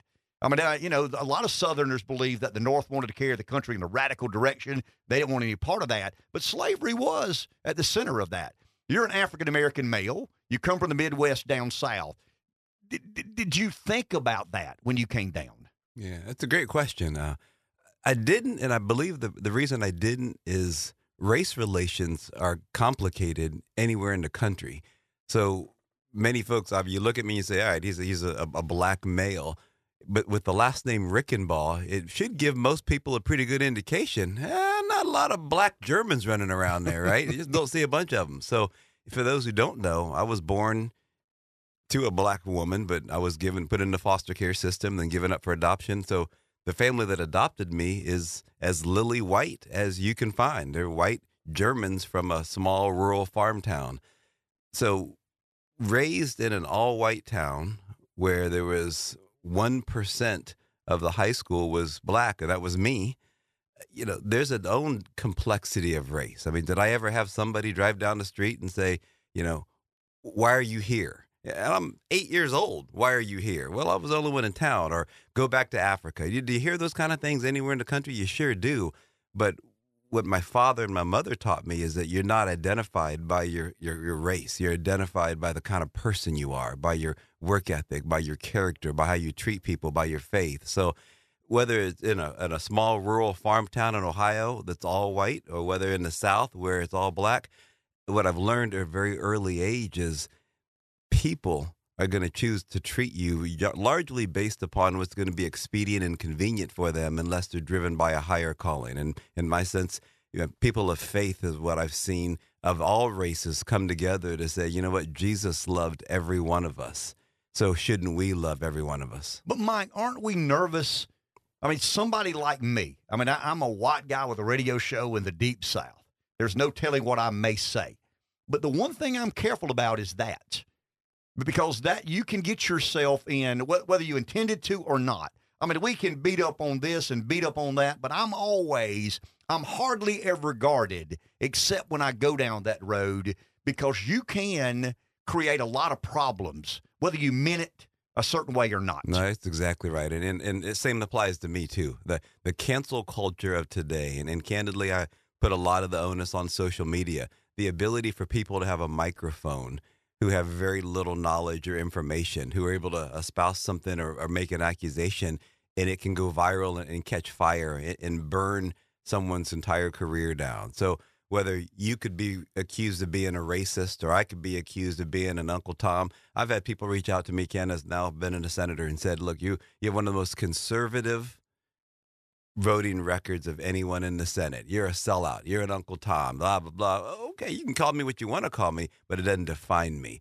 Um, I think it's a wonderful distraction by the liberal left to try to make race such a hot button because I don't think the majority of us are racist. And if you look at pure statistics, you know, I'm an accountant and a business owner. I look at things very linearly. If you take murder, for instance, the census data says that approximately 95 to 97 percent of the black people who are killed in this country are killed by other black people.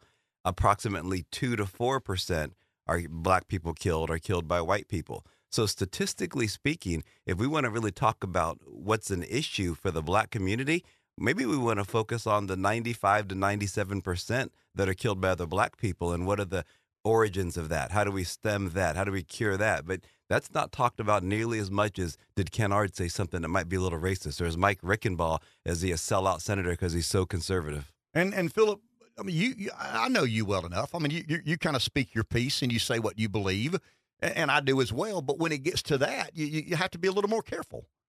Yeah, we tiptoe around race all the time, and if you ever try to get into a discussion to try to work on improvements And eh, you know, you start talking about, well, if so and so race would do this, then they would have a better outcome. And you, you, you, you get into generalities, and then that's always going to offend people. The, second that you start putting any prejudice into the discussion, that I prejudge something based on what I've experienced all my life. And so, are we all prejudiced? You better be prejudiced, or you're going to get run over by a truck. Because every time a truck came in by and barely missed me, I had to prejudge. I had to look twice before I crossed the road. And, and we've got to, you've got to involve a certain amount of common sense, you know, to to get through life. So I've got a question. I don't know. Don't answer it if you don't want to.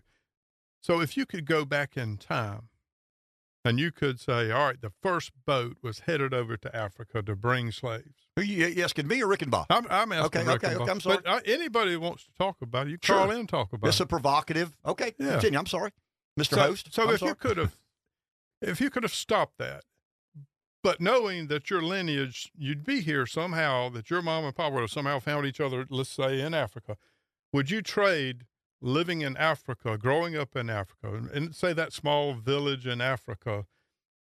Instead, uh, and you could stop slavery and keep, but you would be living in Africa now. If if it didn't happen, then you you are where you're at now. Slavery happened, whatever happened in your lineage happened, and you are here where you are in Florence, South Carolina. What what would you take, Africa or Florence? Yeah, I mean, I, I can understand the, the genesis of the question, but it's an impossible one to answer because I've never lived that small village in Africa. Well, you don't have a horn Ford. I mean, you don't have a dealership. You you know, you don't have a house over here at the lake. And everything changes. You're living in Africa in a small village.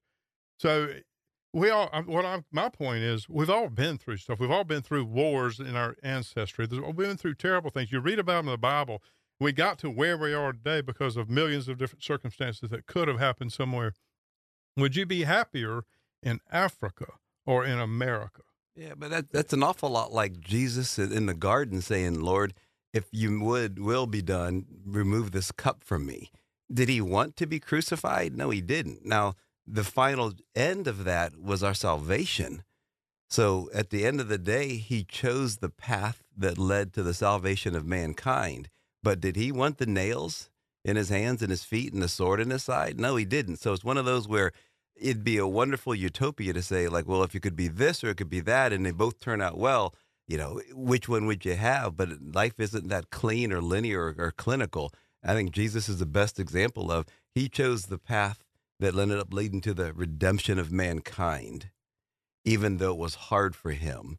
But if he had it to do over again, he certainly would have. I think in terms of if he had a better path, but it wasn't a better path wasn't given. So hindsight, beautifully as it is, isn't an option I have. But my in the common the common denominator in all of this discussion, the, the the hypothetical, the unknown, the what if. At the end of the day, we're brothers in Christ, and we've accepted, as Philip said, that God allowed this very imperfect world to exist.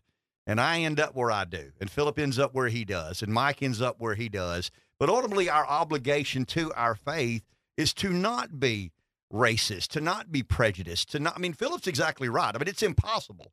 I, I like to say that in my life, I grew up in the deep South. I'm a Southern country boy. I have seen racism every day of my life. I've never seen much hatred.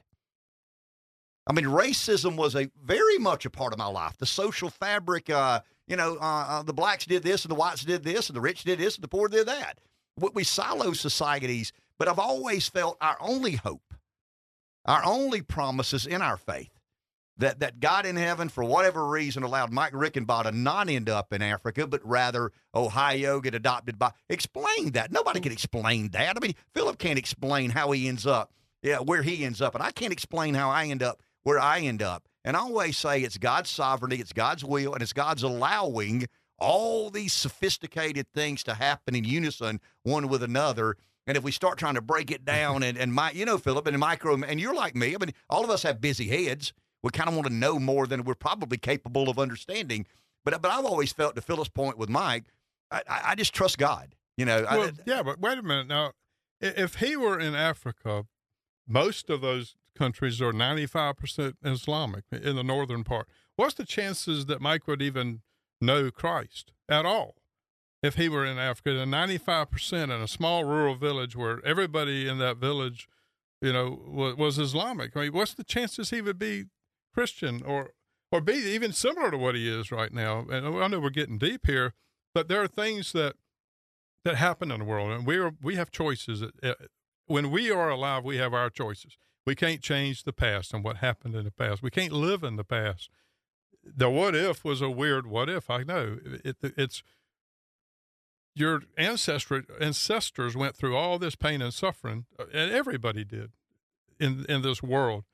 It, to get where we're at now and where you're at now, where a black man can own a, multiple dealerships and be well respected, elected to the Senate, is is an incredible feat, right? It's a testament to America. Yes, I mean to is. me, it's a testament to our country, and and but I still think it's it's, it's also in combination with God's will. Yeah, and I think you're right, Ken. Yeah. And it's God's will and it's His grace combined with American opportunity of hard work and perseverance. And as I said yesterday at the Florence and Darlington Tech's, you know, g- celebration in gala, that what makes America wonderful is the opportunity you're given. You don't have to be the smartest or the most gifted or the most intelligent. Oftentimes, it's those who work the hardest end up coming out on, on top. That's well explained. We, we got in the weeds. We'll, we'll, we'll, straighten this out. We'll get back on on taxes are too high and government's too big. Take a break. back in just a moment.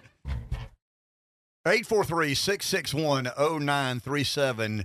Uh, philosophizing on Wake Up Carolina. You should have heard the off-air conversation. I mean, it's it's a it's a complicated matter, and as Representative Lowe, see how quick it got intense when you start talking about race. I mean, it gets real intense real fast, and it, it makes people not. It doesn't make me because I'm stupid. It makes some reasonable people uncomfortable. I'm too dumb to be uncomfortable. But you're right. That's not the typical talk radio fodder Well, I mean, but, it, but but it's a central part of our nation, and, and, and one of the great struggles we're trying to deal with, uh, and we're afraid to address because people get in trouble, especially elected officials and public personalities. Let's go to the phone. Someone's there. Joe in Florence, you are on with the delegation. Good morning.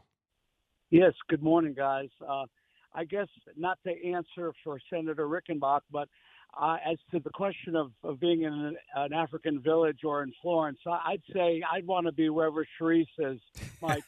that, that, that would be my determining factor. Here, here, Joe. I 100% agree. but but anyways, um, I, I just want to say I'm one of those people that that love your show, and and I've really kind of stopped listening to Hannity and and um, uh, Bongino because uh, whenever anyone calls in with a dissenting opinion, I've noticed that Sean and, and Dan have become much more rude and intolerant of what of, of the way they used to be. And so you needed to be applauded for your willingness to entertain every uh, point of view out there, and I appreciate that. Uh, specifically talking about the racial one, um, with regard to uh, President Obama, I think, you know, radical kind of depends on who the audience is. So when you're Donald Trump and you're challenging the status quo, you're bad radical. When you're Barack Obama and you're playing into the status quo, you're good radical. And that's one of the things that I think uh, pits, uh, you know, good radical versus bad radical.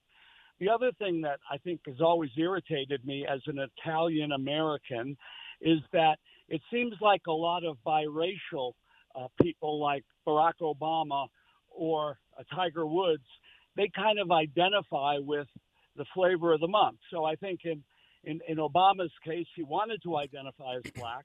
In Tiger Woods' case, he wanted to identify as white. And I think we need some definition. You know, uh, for example, uh, when I was in New York um, and dating a Jewish woman, um, and so I'm not anti-Semitic. I'm anti-Jewish American princess. But, but she she used to say that Jews were identified by the mother's religion, and so if the mother was Jewish, you were Jewish. Except that if the mother wasn't Jewish, they oftentimes made the mother uh, convert to Judaism.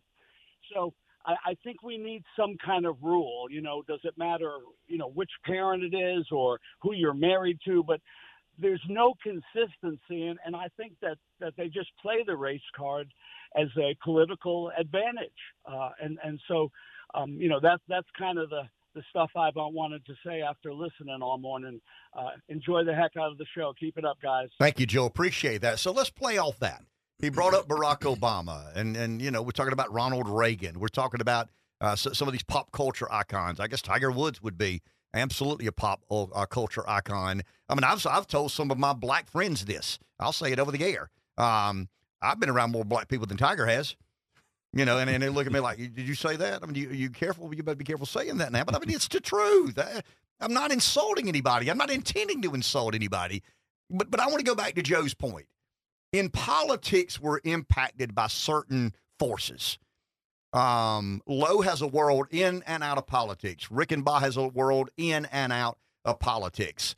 Some of those forces, parental forces, grandfathers, friends, football coaches, I mean, they kind of lead us and, and, and direct our paths to some degree. But once you step in politics, I have found that you try to find somebody who you like the way they conduct themselves, some of what they believed in. Is there anybody particularly Philip, that has helped shape your political view, your political dispositions, the way you carry yourself or conduct yourself at the state house? Yes, it and it's an obvious one for me. It's my mother. My mother was from Kansas. She was a Republican before it was cool down here. And she shaped my politics and she shaped my life. Now, I've strayed from all the goodness that she taught me. I, I, I could be a much better person if I if, if I could just resist the, the world temptations and all. But uh, she took me to church every Sunday. And my dad is the same way. I'm not, not saying that, but he, she was Republican back before it was cool. And loud and proud Republican? I mean, made that a part of her daily life? She's still in the Republican Party. She goes to all the women's you know, auxiliary meetings, you know, all the time. So she's, yes, very loud and proud. Mike? Yeah, I think I go back to the the, pers- the first person I paid attention to in politics, and I I'm arguably was a nerdy kid. I was into the math and the numbers, and my parents were so consistent in, in, in embedding into me about what work does to be the true equalizer of race. If you work hard and you get an education, you can lift yourself out of poverty. Because my parents didn't have much money; I barely had enough to to really take care of the three kids. Um, so Ronald Reagan, I remember when he talked about trickle down economics.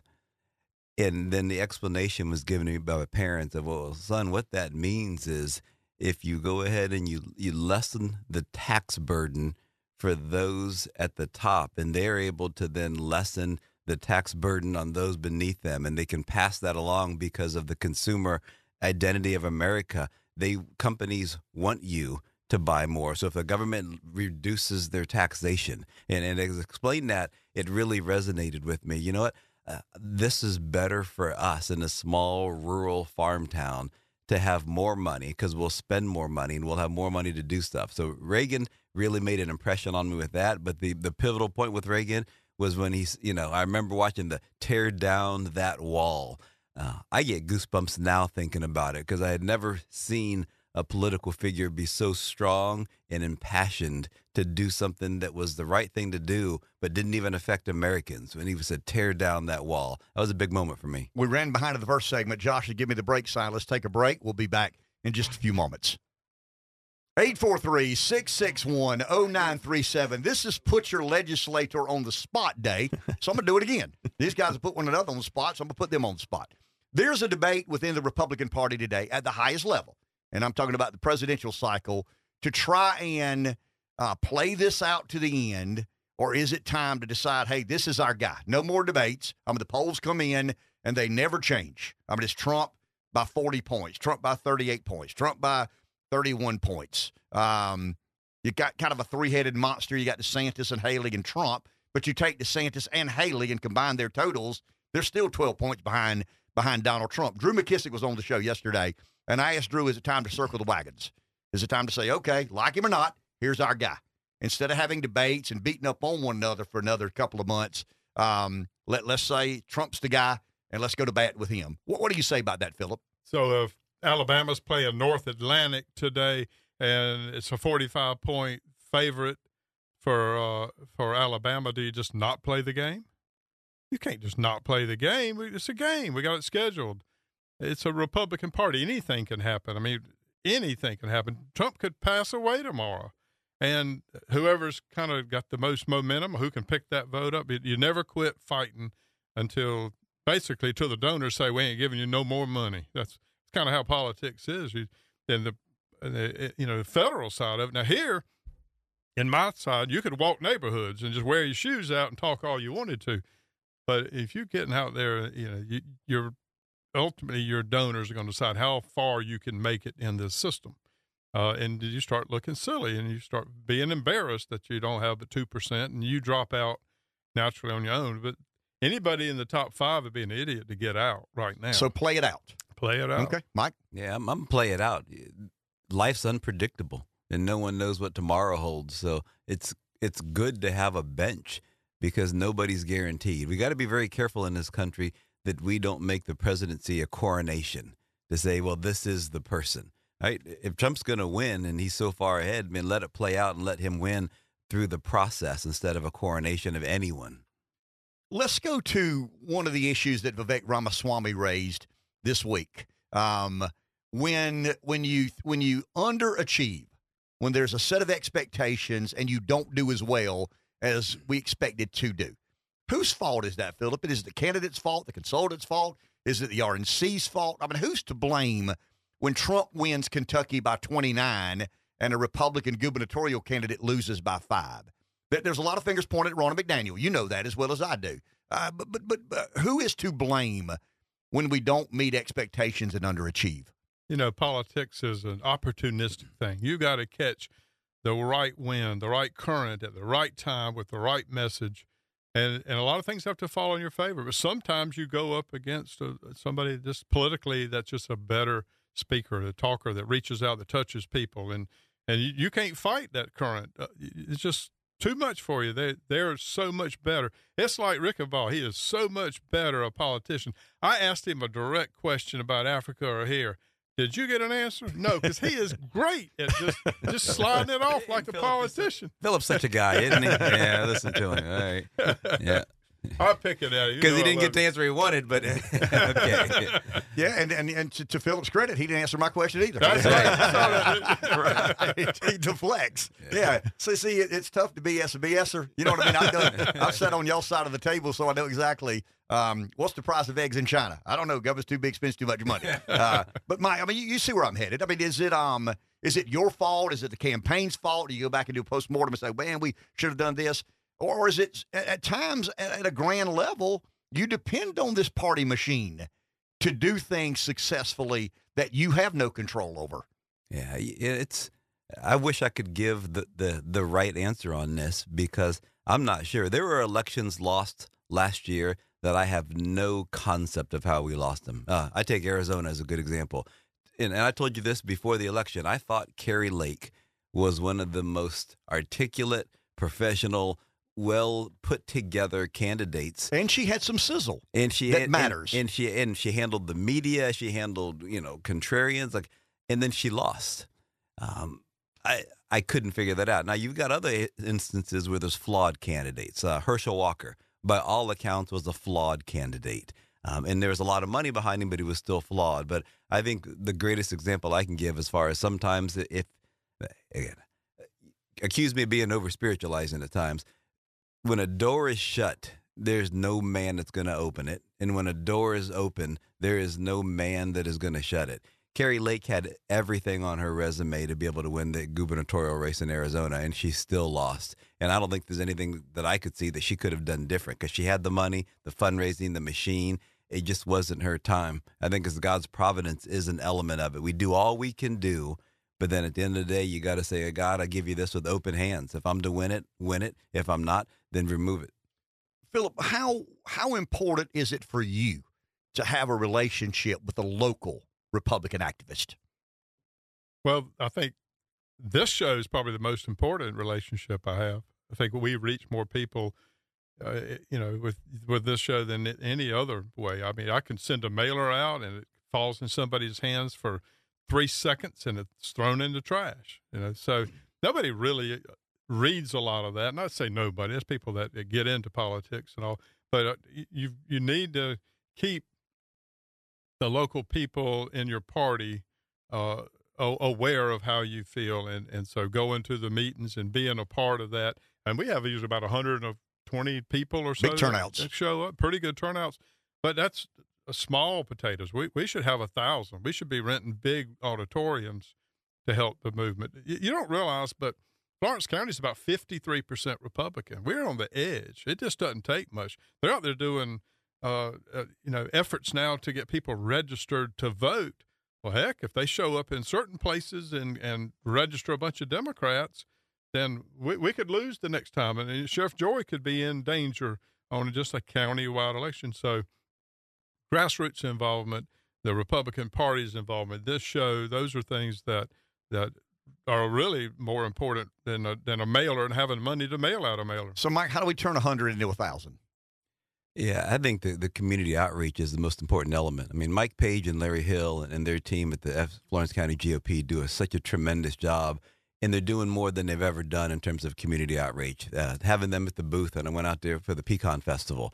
They did Hispanic outreach uh, night last month. I was there for that too. Like they're trying to reach different segments of the community because the Republican conservative message does resonate with people who will listen. If you say what we're for is lower taxes, less government intervention, the ability to work, the integrity of the family, you're as a parent's right to choose what your children are going to read and, and learn in schools, that you're not going to have to be forced to use pronouns. Like CRT is not going to be allowed. When you explain that to Hispanics and blacks and whites and Jews and go on down the line, the majority of those of us here in Florence County are like, you know what?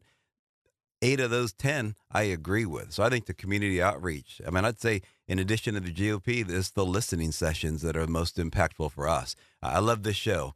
Um, I wish more people would call in because I love to hear from people. But the way Sharice and I really circumvent the, the fact that some people don't feel comfortable reaching out is, you know, we've done now 30 of those listening sessions where we go to restaurants in Johnsonville and Pamplico and Coward and Scranton, Olanta and Timmonsville and Florence and Effingham, and we just circle the district 30 times and just go up to people and they say, Would you mind if we ask you a couple questions? If you don't want to, that's fine. But what's on your mind? That's when you hear from people who will say, This is what's important to me.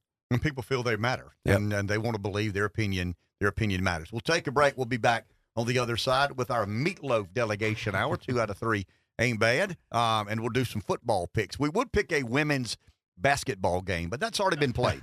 and we've already had that big, monumental women's basketball game that we Gamecock fans know is a much bigger deal than this boring, do nothing football game that happens uh, a week from Saturday. Take a break. Back in a few.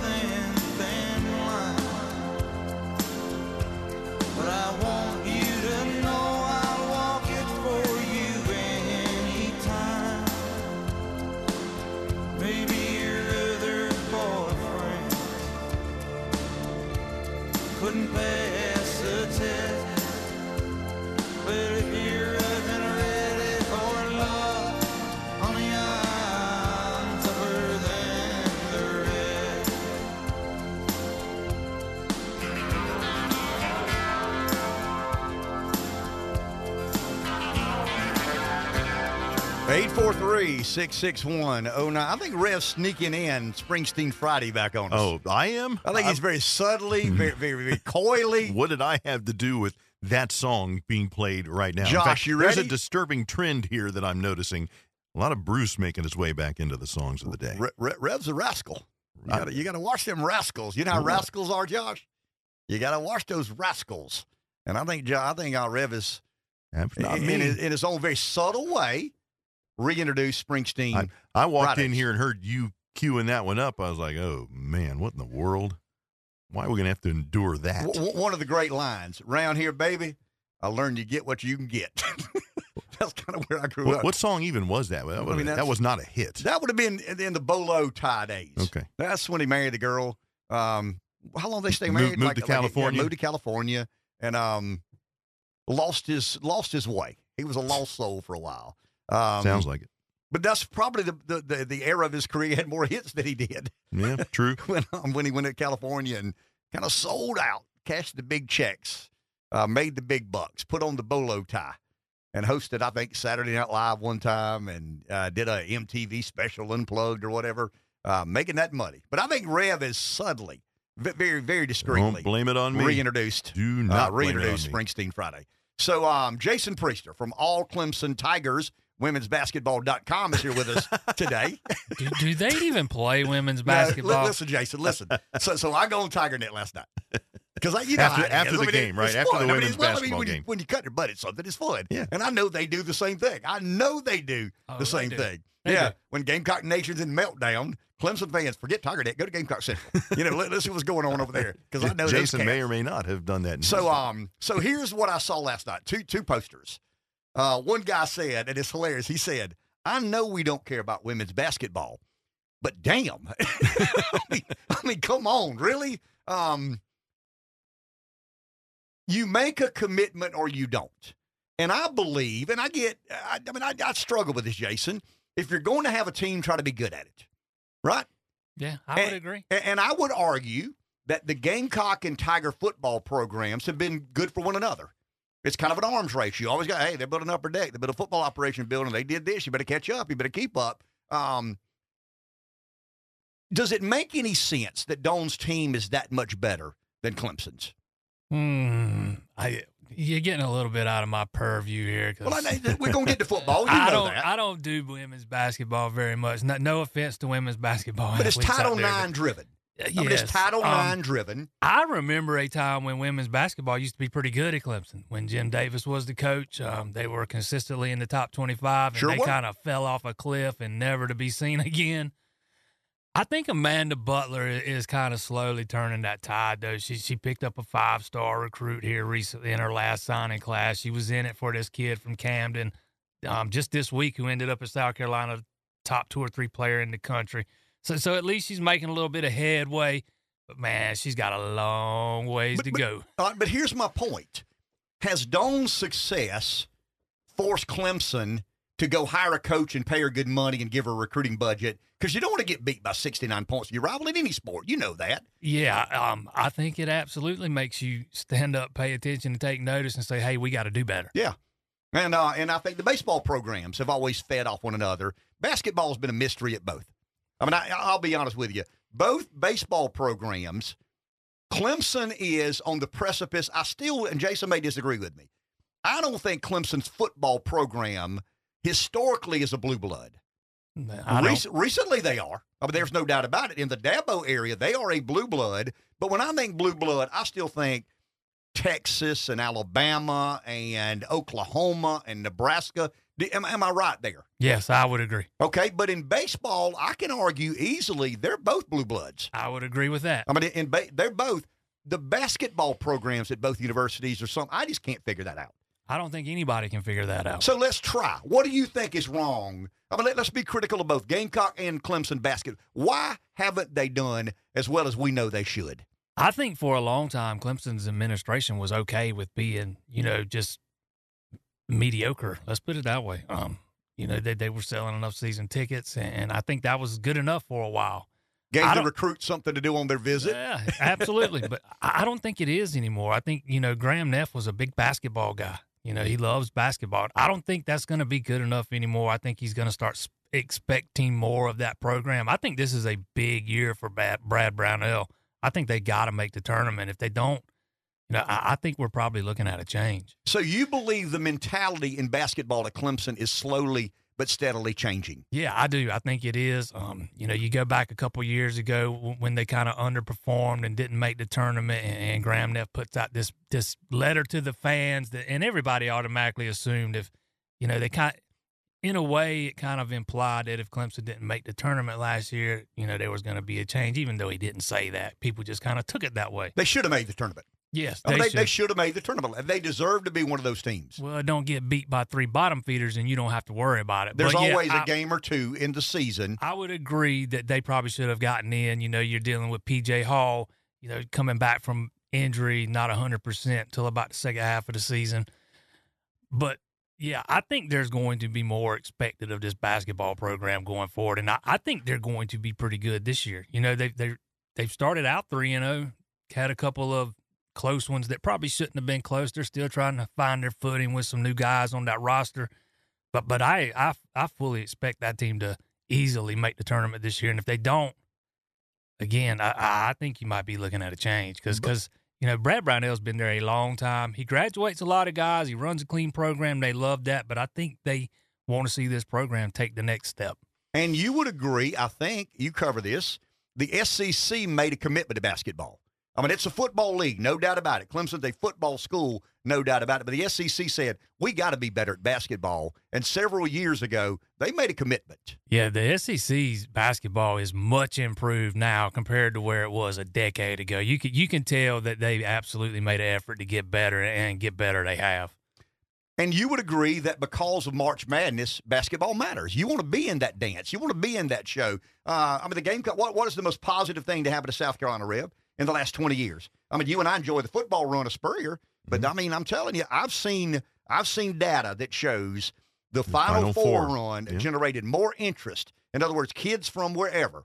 Or, or, or, you know, hey, what what about the University of South Carolina? Maybe I want to go there. And it was that football run. I mean, it's that basketball run, Jason. It's that March Madness is a big deal. Hey, I, I remember when Rick Barnes was coach at Clemson and they made a couple of deep runs. I mean, I shouldn't say deep, but you know they Sweet made a couple. Yeah, they made Yeah. a couple of runs, and those were some of the best seasons ever. Um, I love those seasons. He had Clemson ranked in the top five one year, just couldn't get over that Tim Duncan huddle hurdle. But yeah, it, it is important. To, March Madness is important. Basketball is important. It, it is a money maker. And it, You know, brand, it helps brings brand the university in, in a little bit more unique and, and diverse way. Let's go to football. I mean, that's why we're here to talk. And, uh, and Jason will be with us next Wednesday at Rivals of Store Divided. Will Webster, host extraordinaire, will um and Will text me earlier this week and asked me if I could get Trump there. And I said, if you'll clean that parking lot, I think I can get the Donald to land his helicopter uh, on top of the building, and we'll have to put a rope ladder um, and, and kind of Yeah. get him down, and then he'll have, you know take off. Yeah, Will, Will, Will send me a text. Um, hey, I know you know people. Is there any way to get Trump there? So I called my people, Oh, yeah. as I always Yeah. do. And I How'd that Trump work said, out for you? Trump said, Ken, of course I'll come. For you? Yeah. Yeah, I'll come. Is Jason going to be there? I said, yeah, Jason will be there. He said, of course I'm. I'm in. Just give me somewhere to land my helicopter. Hey, since, since you went there with Trump, I wish I'd seen this a couple minutes ago when we were talking about Springsteen. Apparently, Springsteen made an announcement yesterday that if Donald Trump is elected in 2024, he's leaving the United States. But did he say that last time? He did. Yeah. Uh, I Did he feel leave like the I've heard that somewhere yeah, before. yeah. Did- a lot he of leave us the celebrities say that. No, Yeah.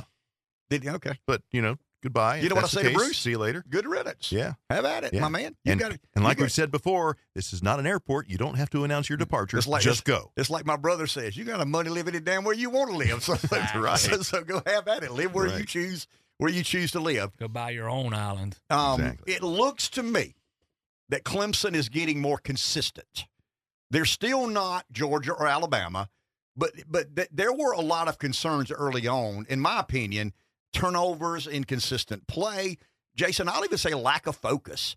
But it seems to me they've cleaned up some of that. You I- say Three weeks ago, I say I was worried whether they were going to win another football game all season. Now, now they've won a couple straight, beat Notre Dame, beat a pretty scrappy Georgia Tech team, and beat them handily. You know, it it was never really close after that first quarter. But yeah, I think they've kind of simplified some things, especially with the blocking scheme up front, and I think that has really catapulted the performance of the offense. I think it's gotten a running game going, you know, over 200 yards in, in, in both those wins, and it takes the pressure off a young quarterback who's been trying to do too much, and he he's kind of been playing within the system, and again, not trying to do too much the past couple games, and not a lot of stuff down the field, but he, he's finding his guys on the short, intermediate stuff, just enough in the passing game, and leaning heavily on that running game, not making those critical mistakes. Why does your quarterback remind me of Stephen Garcia? I don't know why, but he does. I mean, he, he just reminds me of Stephen. You, you you watch him make a couple of throws, and you go like, okay, those are. I mean, that's legit throws. I mean, that guy's getting a hold of um of what he's supposed to do and how to do it, and then he does one of these things, and you're like, what in the? Where did that come from? because he because his good is really good, and then the next play you're like, what what, what the hell, man? You know, Stephen That's why- Garcia. that's That sounds a lot like Stephen Garcia. Stephen Garcia, but you know the the hope is that he will continue to grow because I'm telling you. I would be the first to admit he is not nearly as far along as I thought he would be at this point. I, I thought he was going to be really good this year, and it's been a mixed bag of results. Again, his good's been really good, but man, there have been some head scratching moments. The turn the turnovers, particularly the fumbles. Um, but he's the guy that really trusts his arm, and he's he, he he's gonna he's got that gunslinger type mentality. He's gonna put it in the he's gonna throw it into cover sometimes. Stephen Garcia. yeah, I mean exactly like Stephen Garcia. That throw to Jake Briningstool doing the end zone last week, he lets that thing go, and you're like, oh my god, man, you know that's gonna get picked off, and he just threads the needle touchdown, you know, and you're like, wow, wow, Yeah, on that- that's the guy. Yeah. That's who you thought he was gonna be. Okay, let, let's go down this hypothetical road. Um, Florida State's the best team Clemson has played. Is North Carolina the second best or second most talented team? Does North Carolina have more talent than Notre Dame? On the offensive side, yeah, I don't know about the Walk me through side. that. Walk me through the challenges that the Tar Heels pose. Oh man, this offense is explosive. Drake Maye is a first round pick, top five pick. Um, th- those receivers are dynamic. Clemson's not seen a group of- of receivers like this since Florida State, not even Notre Dame. Um, that that running back, he is a big bruiser. They use him in the screen game. I mean, he's a little, he does a little bit of everything, averages well over 100 yards a game. Um, but but Tez Walker, the the the the receiver who was not cleared by the NCAA until five weeks ago. He's played in five games, only five games, and he leads the team in catches. Three of those five games, he's gone over 100 yards. I am very much looking forward to that matchup between him and Nate Wiggins. Um, Nate Wiggins is, you know, a potential first round corner on Clemson's defense who just totally shut Keon Coleman down, right? So that's a matchup I'm looking forward to. But for me, the difference between this offense, Notre Dame's offense, is the explosiveness and, and Drake Maye. And no offense to Sam Hartman, he he's great and all, but but Drake Maye's on a whole different level. He he, he just his eyes are always down the field. He he can beat you with his arm. He can beat you with his legs. And if you do not play disciplined and let him get outside and start creating explosive plays with his legs, it's going to be a long day. But they give up a lot. That's the difference for me. That defense is up and down. There, there's some talent on that defense. There's a matter of fact, a, a guy Travis Shaw who Clemson wanted badly on that defensive line. He's still only third string. I mean, you know, there, there's some holes in that defense. They they're not very good, particularly in the fourth quarter. And I can't remember the numbers off the top of my head. I was looking at them last night, but the, the fourth quarter numbers are bad. They give up a lot of yards and a lot of points in the fourth quarter. It seems like they wear down. So, so if it's a close game and it's going into fourth quarter, and you don't know which way it's going to go, maybe give Clemson the edge because, again, they, they just tend to wear down in the fourth quarter. That defense has not been very consistent at all since week one, anyways. Let's just take a break. I want to come back. Jason will hang with us another. Can you stay another session? Yes, okay, we'll stay another segment. Be back in just a few moments.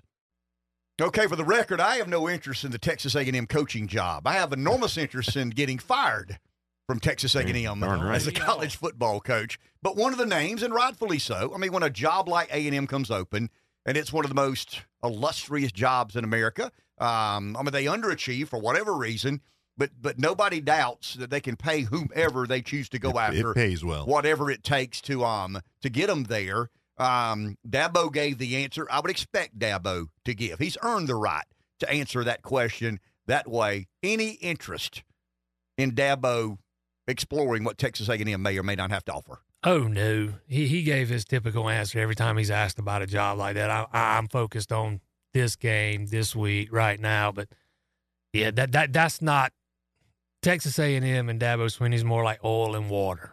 You know, um, too too too many cooks in the kitchen over there. I think for Dabo Swinney, with He- big bank accounts. yeah, he like he likes to run his program a certain way and does not like to be told what to do by boosters. And I I don't think he'd fit in very well in that culture over there. But but Jason, I think you'll agree with me. Um, when I was younger, it was not uncommon for a coach to go to a school and stay 20 years. It seems to me the shelf life now is somewhere in the neighborhood of 15 years. They're tired of you. You're tired of them. Um, they paid you well. You've run a bunch of ball games. What what, what do you believe? Maybe not A and M, but but at some point in time, does Dabo begin wondering whether there's another chapter of the book that needs to be written? You know, I just had this conversation Wednesday night. Actually, you know, where does Dabo Swinney end up in the future? Because most people have him pegged to end up at Alabama, right? And I, I don't know that I see that happening. Actually, I, I think he's too smart to be the guy that follows Nick Saban because that, that's going to be a no-win situation for whoever takes that Amen. job. Amen. I'm with you there. Um, and I think he's too smart for that.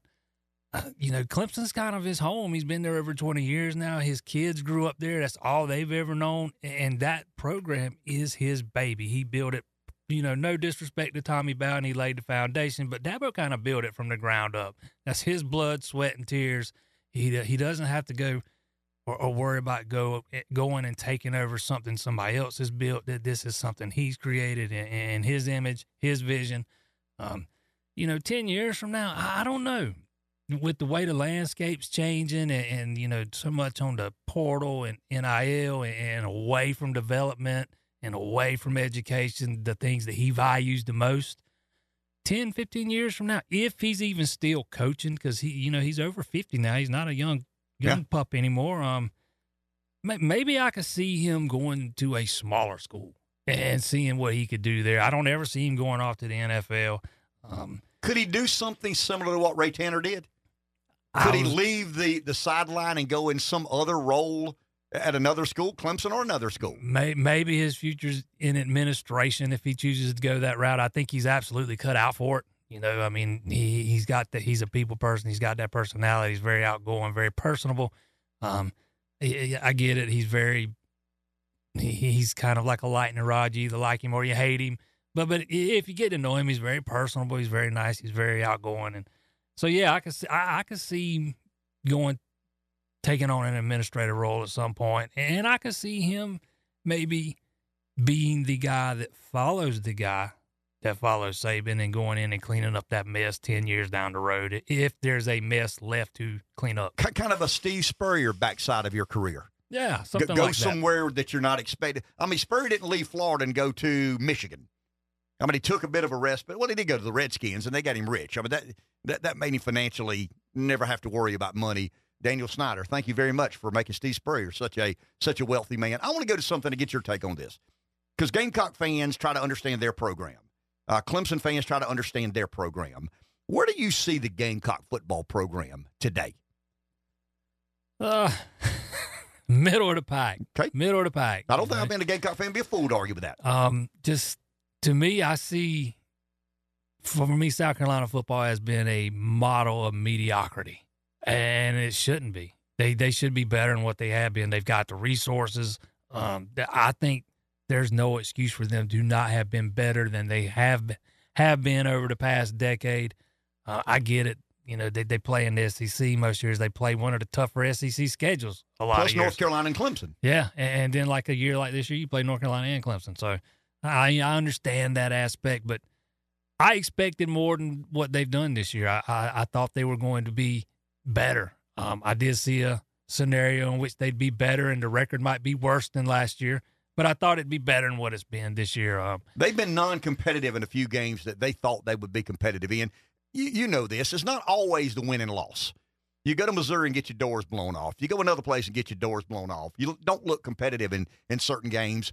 But but you- the reason I asked you that is because you and I've talked off the air. There's something about Beamer that reminds both of us of Dabo. Explain that from your perspective.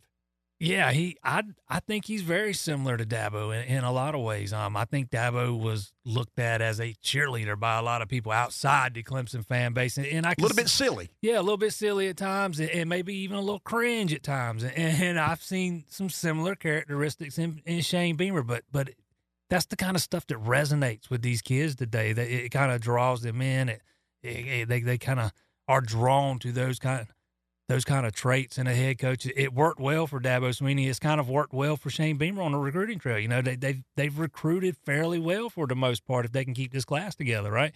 Um, they they've done okay in the transfer portal. It's just those results haven't really translated to the field. Um, you know, it's, with, the portal today, you can win a lot faster than you could have in the past. I I said it last week. I, I I think South Carolina's got the right guy there. If if he will make some necessary adjustments And to that Dabo did staff. that. And, and Dabo's Dabo did that. early in his career, Dabo realized what he was good at and what he wasn't. And he went and found high quality people that were good at the things that he knew he was not the best in the world at. I mean, there's a great beauty in knowing what you don't know. And I've always thought that was probably the genius of Dabo Swinney. Yeah, Dabo's never been a coordinator. He's never been offense coordinator. Never been defense coordinator. Never called plays. So, so I think he kind of realized what his strengths were and what his weaknesses were, and he went out and got somebody to kind of offset those, or or people to offset those, and, it worked out well. And I think Shane Beamer needs to do the same thing in South Carolina. Both teams have similar games this week at home against a, a pretty good opponent. I mean, Kentucky's probably a little better than South Carolina. North Carolina not quite as good as Clemson, but it wouldn't surprise either of us if both won or both lost Sunday morning. I mean, in all honesty, it wouldn't. I mean, I wouldn't be surprised if if UNC beat Clemson and Kentucky beat, but I also wouldn't be surprised if the Gamecocks and Tigers both won. But then it starts rivalry week, and I told one of my kids ten years ago, uh, fifteen years ago, uh, probably twenty years ago by now because they'd been to Alabama games and they'd been to Georgia games and they'd been to Kentucky games. They'd been to all these SEC, you know, hotly contested because it just means more, Jason. You know how that is. It just means more. I know Jason. Always loves- does. I know You're he loves that. throw up I know he over loves that. that. But I told my kids, I said, hey, when you go to your first Carolina Clemson game, it's obvious. I mean, it just feels different. There's a different vibe. There's a different uh, fit sensation. You're around the Clemson program. It is different on rivalry week. Oh, it's very different, and it starts on that Monday. You know, in those press conferences, there's a different feeling in the room. There, there's the players are saying things differently. You know, you get kind of bland answers, generic answers all throughout the year. But but once South Carolina week gets here, that kind of changes, and you start getting more forthcoming stuff. I'll, I'll never forget, you know, Jake Briningstool last year, and I don't know if he probably regrets it now, but you know, he, he used the words dominate and um, golly, I cannot remember the exact word he used because because South Carolina was coming off that big win over Tennessee, and, and I think he said I I want to say he said you know they expected South Carolina to come in there with a big head, and he expected them to dominate, you know, and it didn't quite work out that way. Yeah. Now did it? So, Yeah. but but you get a lot of things that you won't won't normally get in other weeks. So so yeah, th- th- it's different, man. You can feel it. You can feel it all week long. I, I love it when Tiger fans say, well, Florida State's a bigger rivalry. And Gamecocks say, well, Georgia's a bigger rivalry. No, it's not. No, it's not. You don't walk at a Bojangles and somebody's got a Florida State hat on. It's you don't walk in a, in, in a McDonald's and somebody's got a Georgia hat on. We live amongst one another. A- And we get along. I mean, J- Jason knows this. If he needs anything in his world, I try to help him, and I feel the same way, or feel like he'd do the same for me. But that given week, I mean, there there's an intensity there that I think is healthy and good for the state. Oh yeah, it, it is healthy and good for the state, and there is no rivalry rival of Clemson or South Carolina's who is bigger than the. I mean, there it's not even close. I don't even know how anybody makes that argument that Florida State's a bigger rival for Clemson than, than South Carolina. Heck, Florida State doesn't even look at Clemson as a rival. Half They got the Gators that, down there Yeah, to half worry that about. fan base don't care about Clemson. Um, yeah, thi- as far as rivalries go, thi- this is it. You know, Clemson's got North Carolina State with the Textile Bowl, who they've been playing forever, won't be going forward. Georgia Tech, who they've been playing forever, and, and with that deal. But but this is the rivalry. It, it's in state. It, it- it's just different when it's two in state schools. Kind of, you know, you got Clemson, South Carolina. I know it doesn't get the same kind of publicity that Alabama and Auburn gets, but but it's the same kind of feel, same kind of hate, um, but respect at the same Sure. time every other week. because I think Dabo and Shane really genuinely like one another. I mean, I, I you know I know from our side. I mean, I've talked to people who are close to Shane. He likes Dabo. He respects what Dabo's done, And I've heard that Dabo feels the same way about Beamer. Yeah, you can tell Dabo really likes um, Shane Beamer. Matter of fact, he, he made a little joke about Shane last week. He was talking about how Mack Brown opened up his practice and his program to, to him when he first got into coaching when Mack was still at Texas, welcomed his coaching staff in there, I think it was. And Dabo Swinney said he, he, he would do the same for anything. He said, but not going to let Shane come up in it. I understand that Frank Beamer was kind of Dabo in, in the early days, and Shane being Frank's son. I mean, there, there's some. But anyway, Jason will join us next Wednesday at Rivals and, and there's, Divided. A, there's an extra ingredient to the rivalry game this year. We'll have a former president of the United States, apparently, that is confirmed he is coming to the game. Yeah, it's just going to it goose up traffic. Yeah, yeah that's what I I'm concerned wait. about. It's can't not, wait. Yeah, it, it goose up it goose up traffic. Um, it'll be interesting. Here, here's the deal. You ready? The upper deck will cheer for Trump. That's the regular folk. You get to that club level, you won't hear as resounding a chant because really? yeah, he's messing that thing up for those people who built those machines. You know what I mean? And that's one thing Garnet and Orange agree with. And then I'll say this: uh, at our tailgate, it'll be seventy percent Gamecocks but 30% Tigers. And I remember one time one of my Gamecock buddies wanted to be a jerk and act stupid, and he's never been invited back. I mean, I got too many friends that bleed orange, and they respect me bleeding garnet. I respect them bleeding orange. It is a very, very intense rivalry. And I'll tell you, man, I, I've enjoyed over the years being a part of it. Oh yeah, I think it's one of the best in college football. Again, it doesn't get the notoriety of uh, Ohio State, Michigan, or, or, or, Alabama and Auburn, but you're not going to find a rivalry more heated than this one. You might find one that's as heated, but you're not going to find one more heated than Clemson, South Carolina. The only thing I miss, and I mean this sincerely, is Steve Spurrier. I mean, he was so good for the. He's good for that anyway, but he would say that bunch of the upstate. Yeah. You know, and he never college football was better with Steve Spurrier. Amen. But I don't miss him in South Carolina. well, fair enough. Fair enough. Uh, I, he was an SOB, but then he became our When SOB. your and, and he was, we, we yeah. liked him as our SOB, And not so much. Couldn't beat him. Yeah, well, I mean, he had he had uh, old Dabo, old Dabo. You know? anyway, uh, thank you, Jason. Yes, sir. My pleasure. We'll take a break. We'll be back in just a few moments.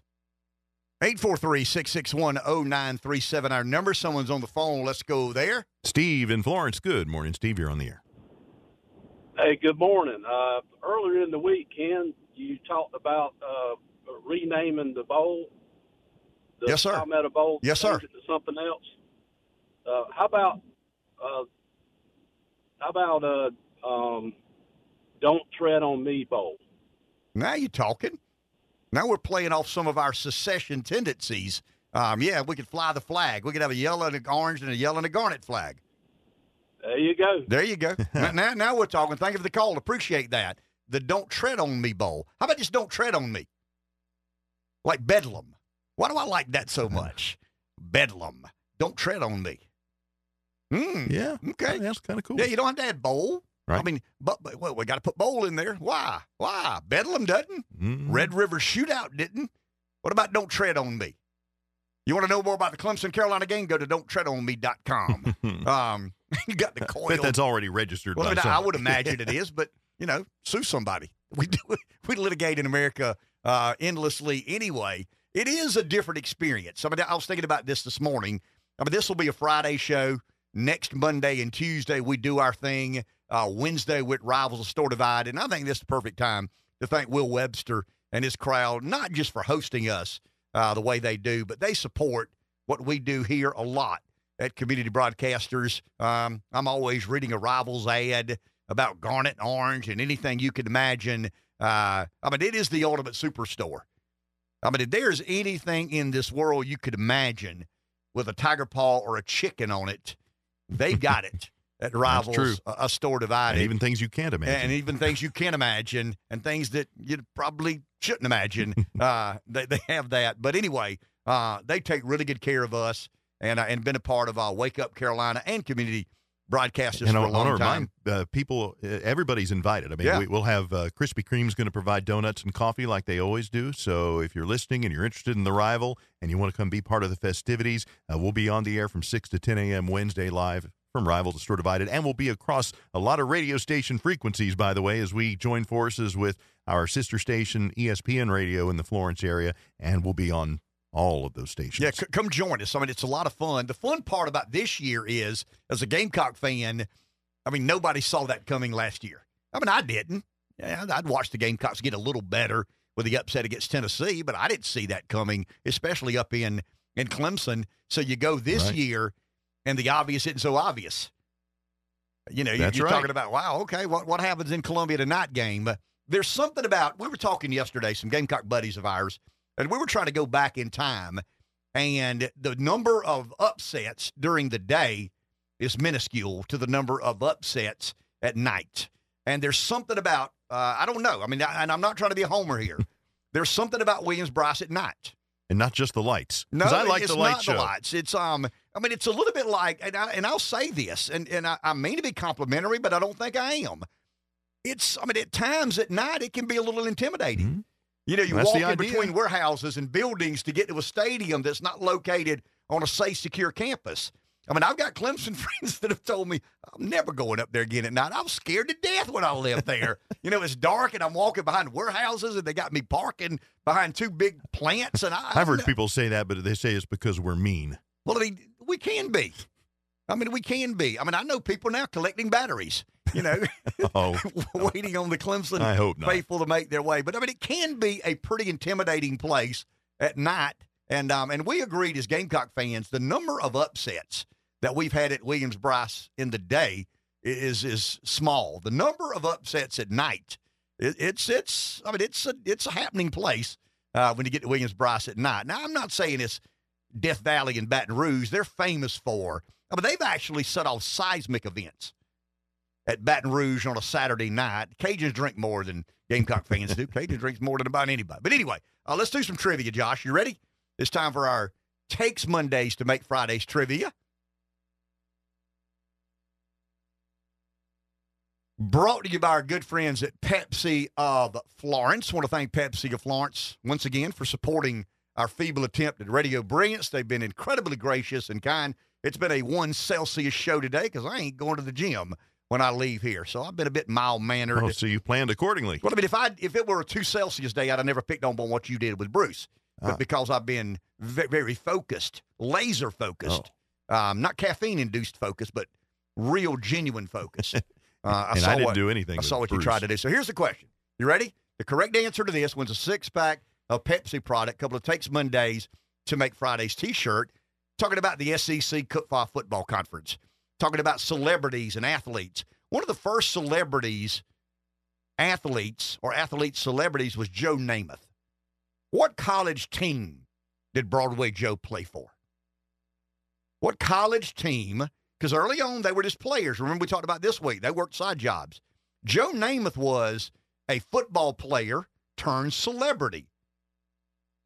Hence the moniker Broadway Joe. What college team did Joe Namath play for? Hi, you are on the air. What's your guess?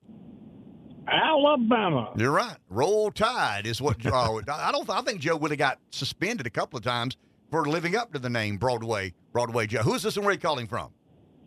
Oh, uh, this is Charles from Lamar, but Okay. I'm calling from Florence. All right, Charles. There you Appreciate you, listening throughout the morning. Appreciate your um your listenership. But yeah, Broadway Joe played at Alabama. Josh will get Charles's information in a couple of minutes, and um and we'll get him a six pack of Pepsi product. A couple of takes Mondays to make Fridays T-shirt. But when I think of celebrities and athletes, and I start thinking about okay, who was the first celebrity athlete? I don't know who the first was, but Joe Namath certainly was one of the one of the uh, originals that figured out a way to make money. Remember the ads he did, mink coats. Sure. You know, Oh, he's yeah. kind of a ladies' man, and you know Broadway Joe and uh, New York Jets quarterback upset the Baltimore Colts in the first ever. No, not the first ever Super Bowl. It would have been the first Super Bowl the AFC won, if I'm not mistaken, and he was quite the hero uh, in that endeavor. Um, and, and once again, in, in the spirit of football, we will begin focusing. And Jason's right. Come Monday, it becomes a little bit different. Uh,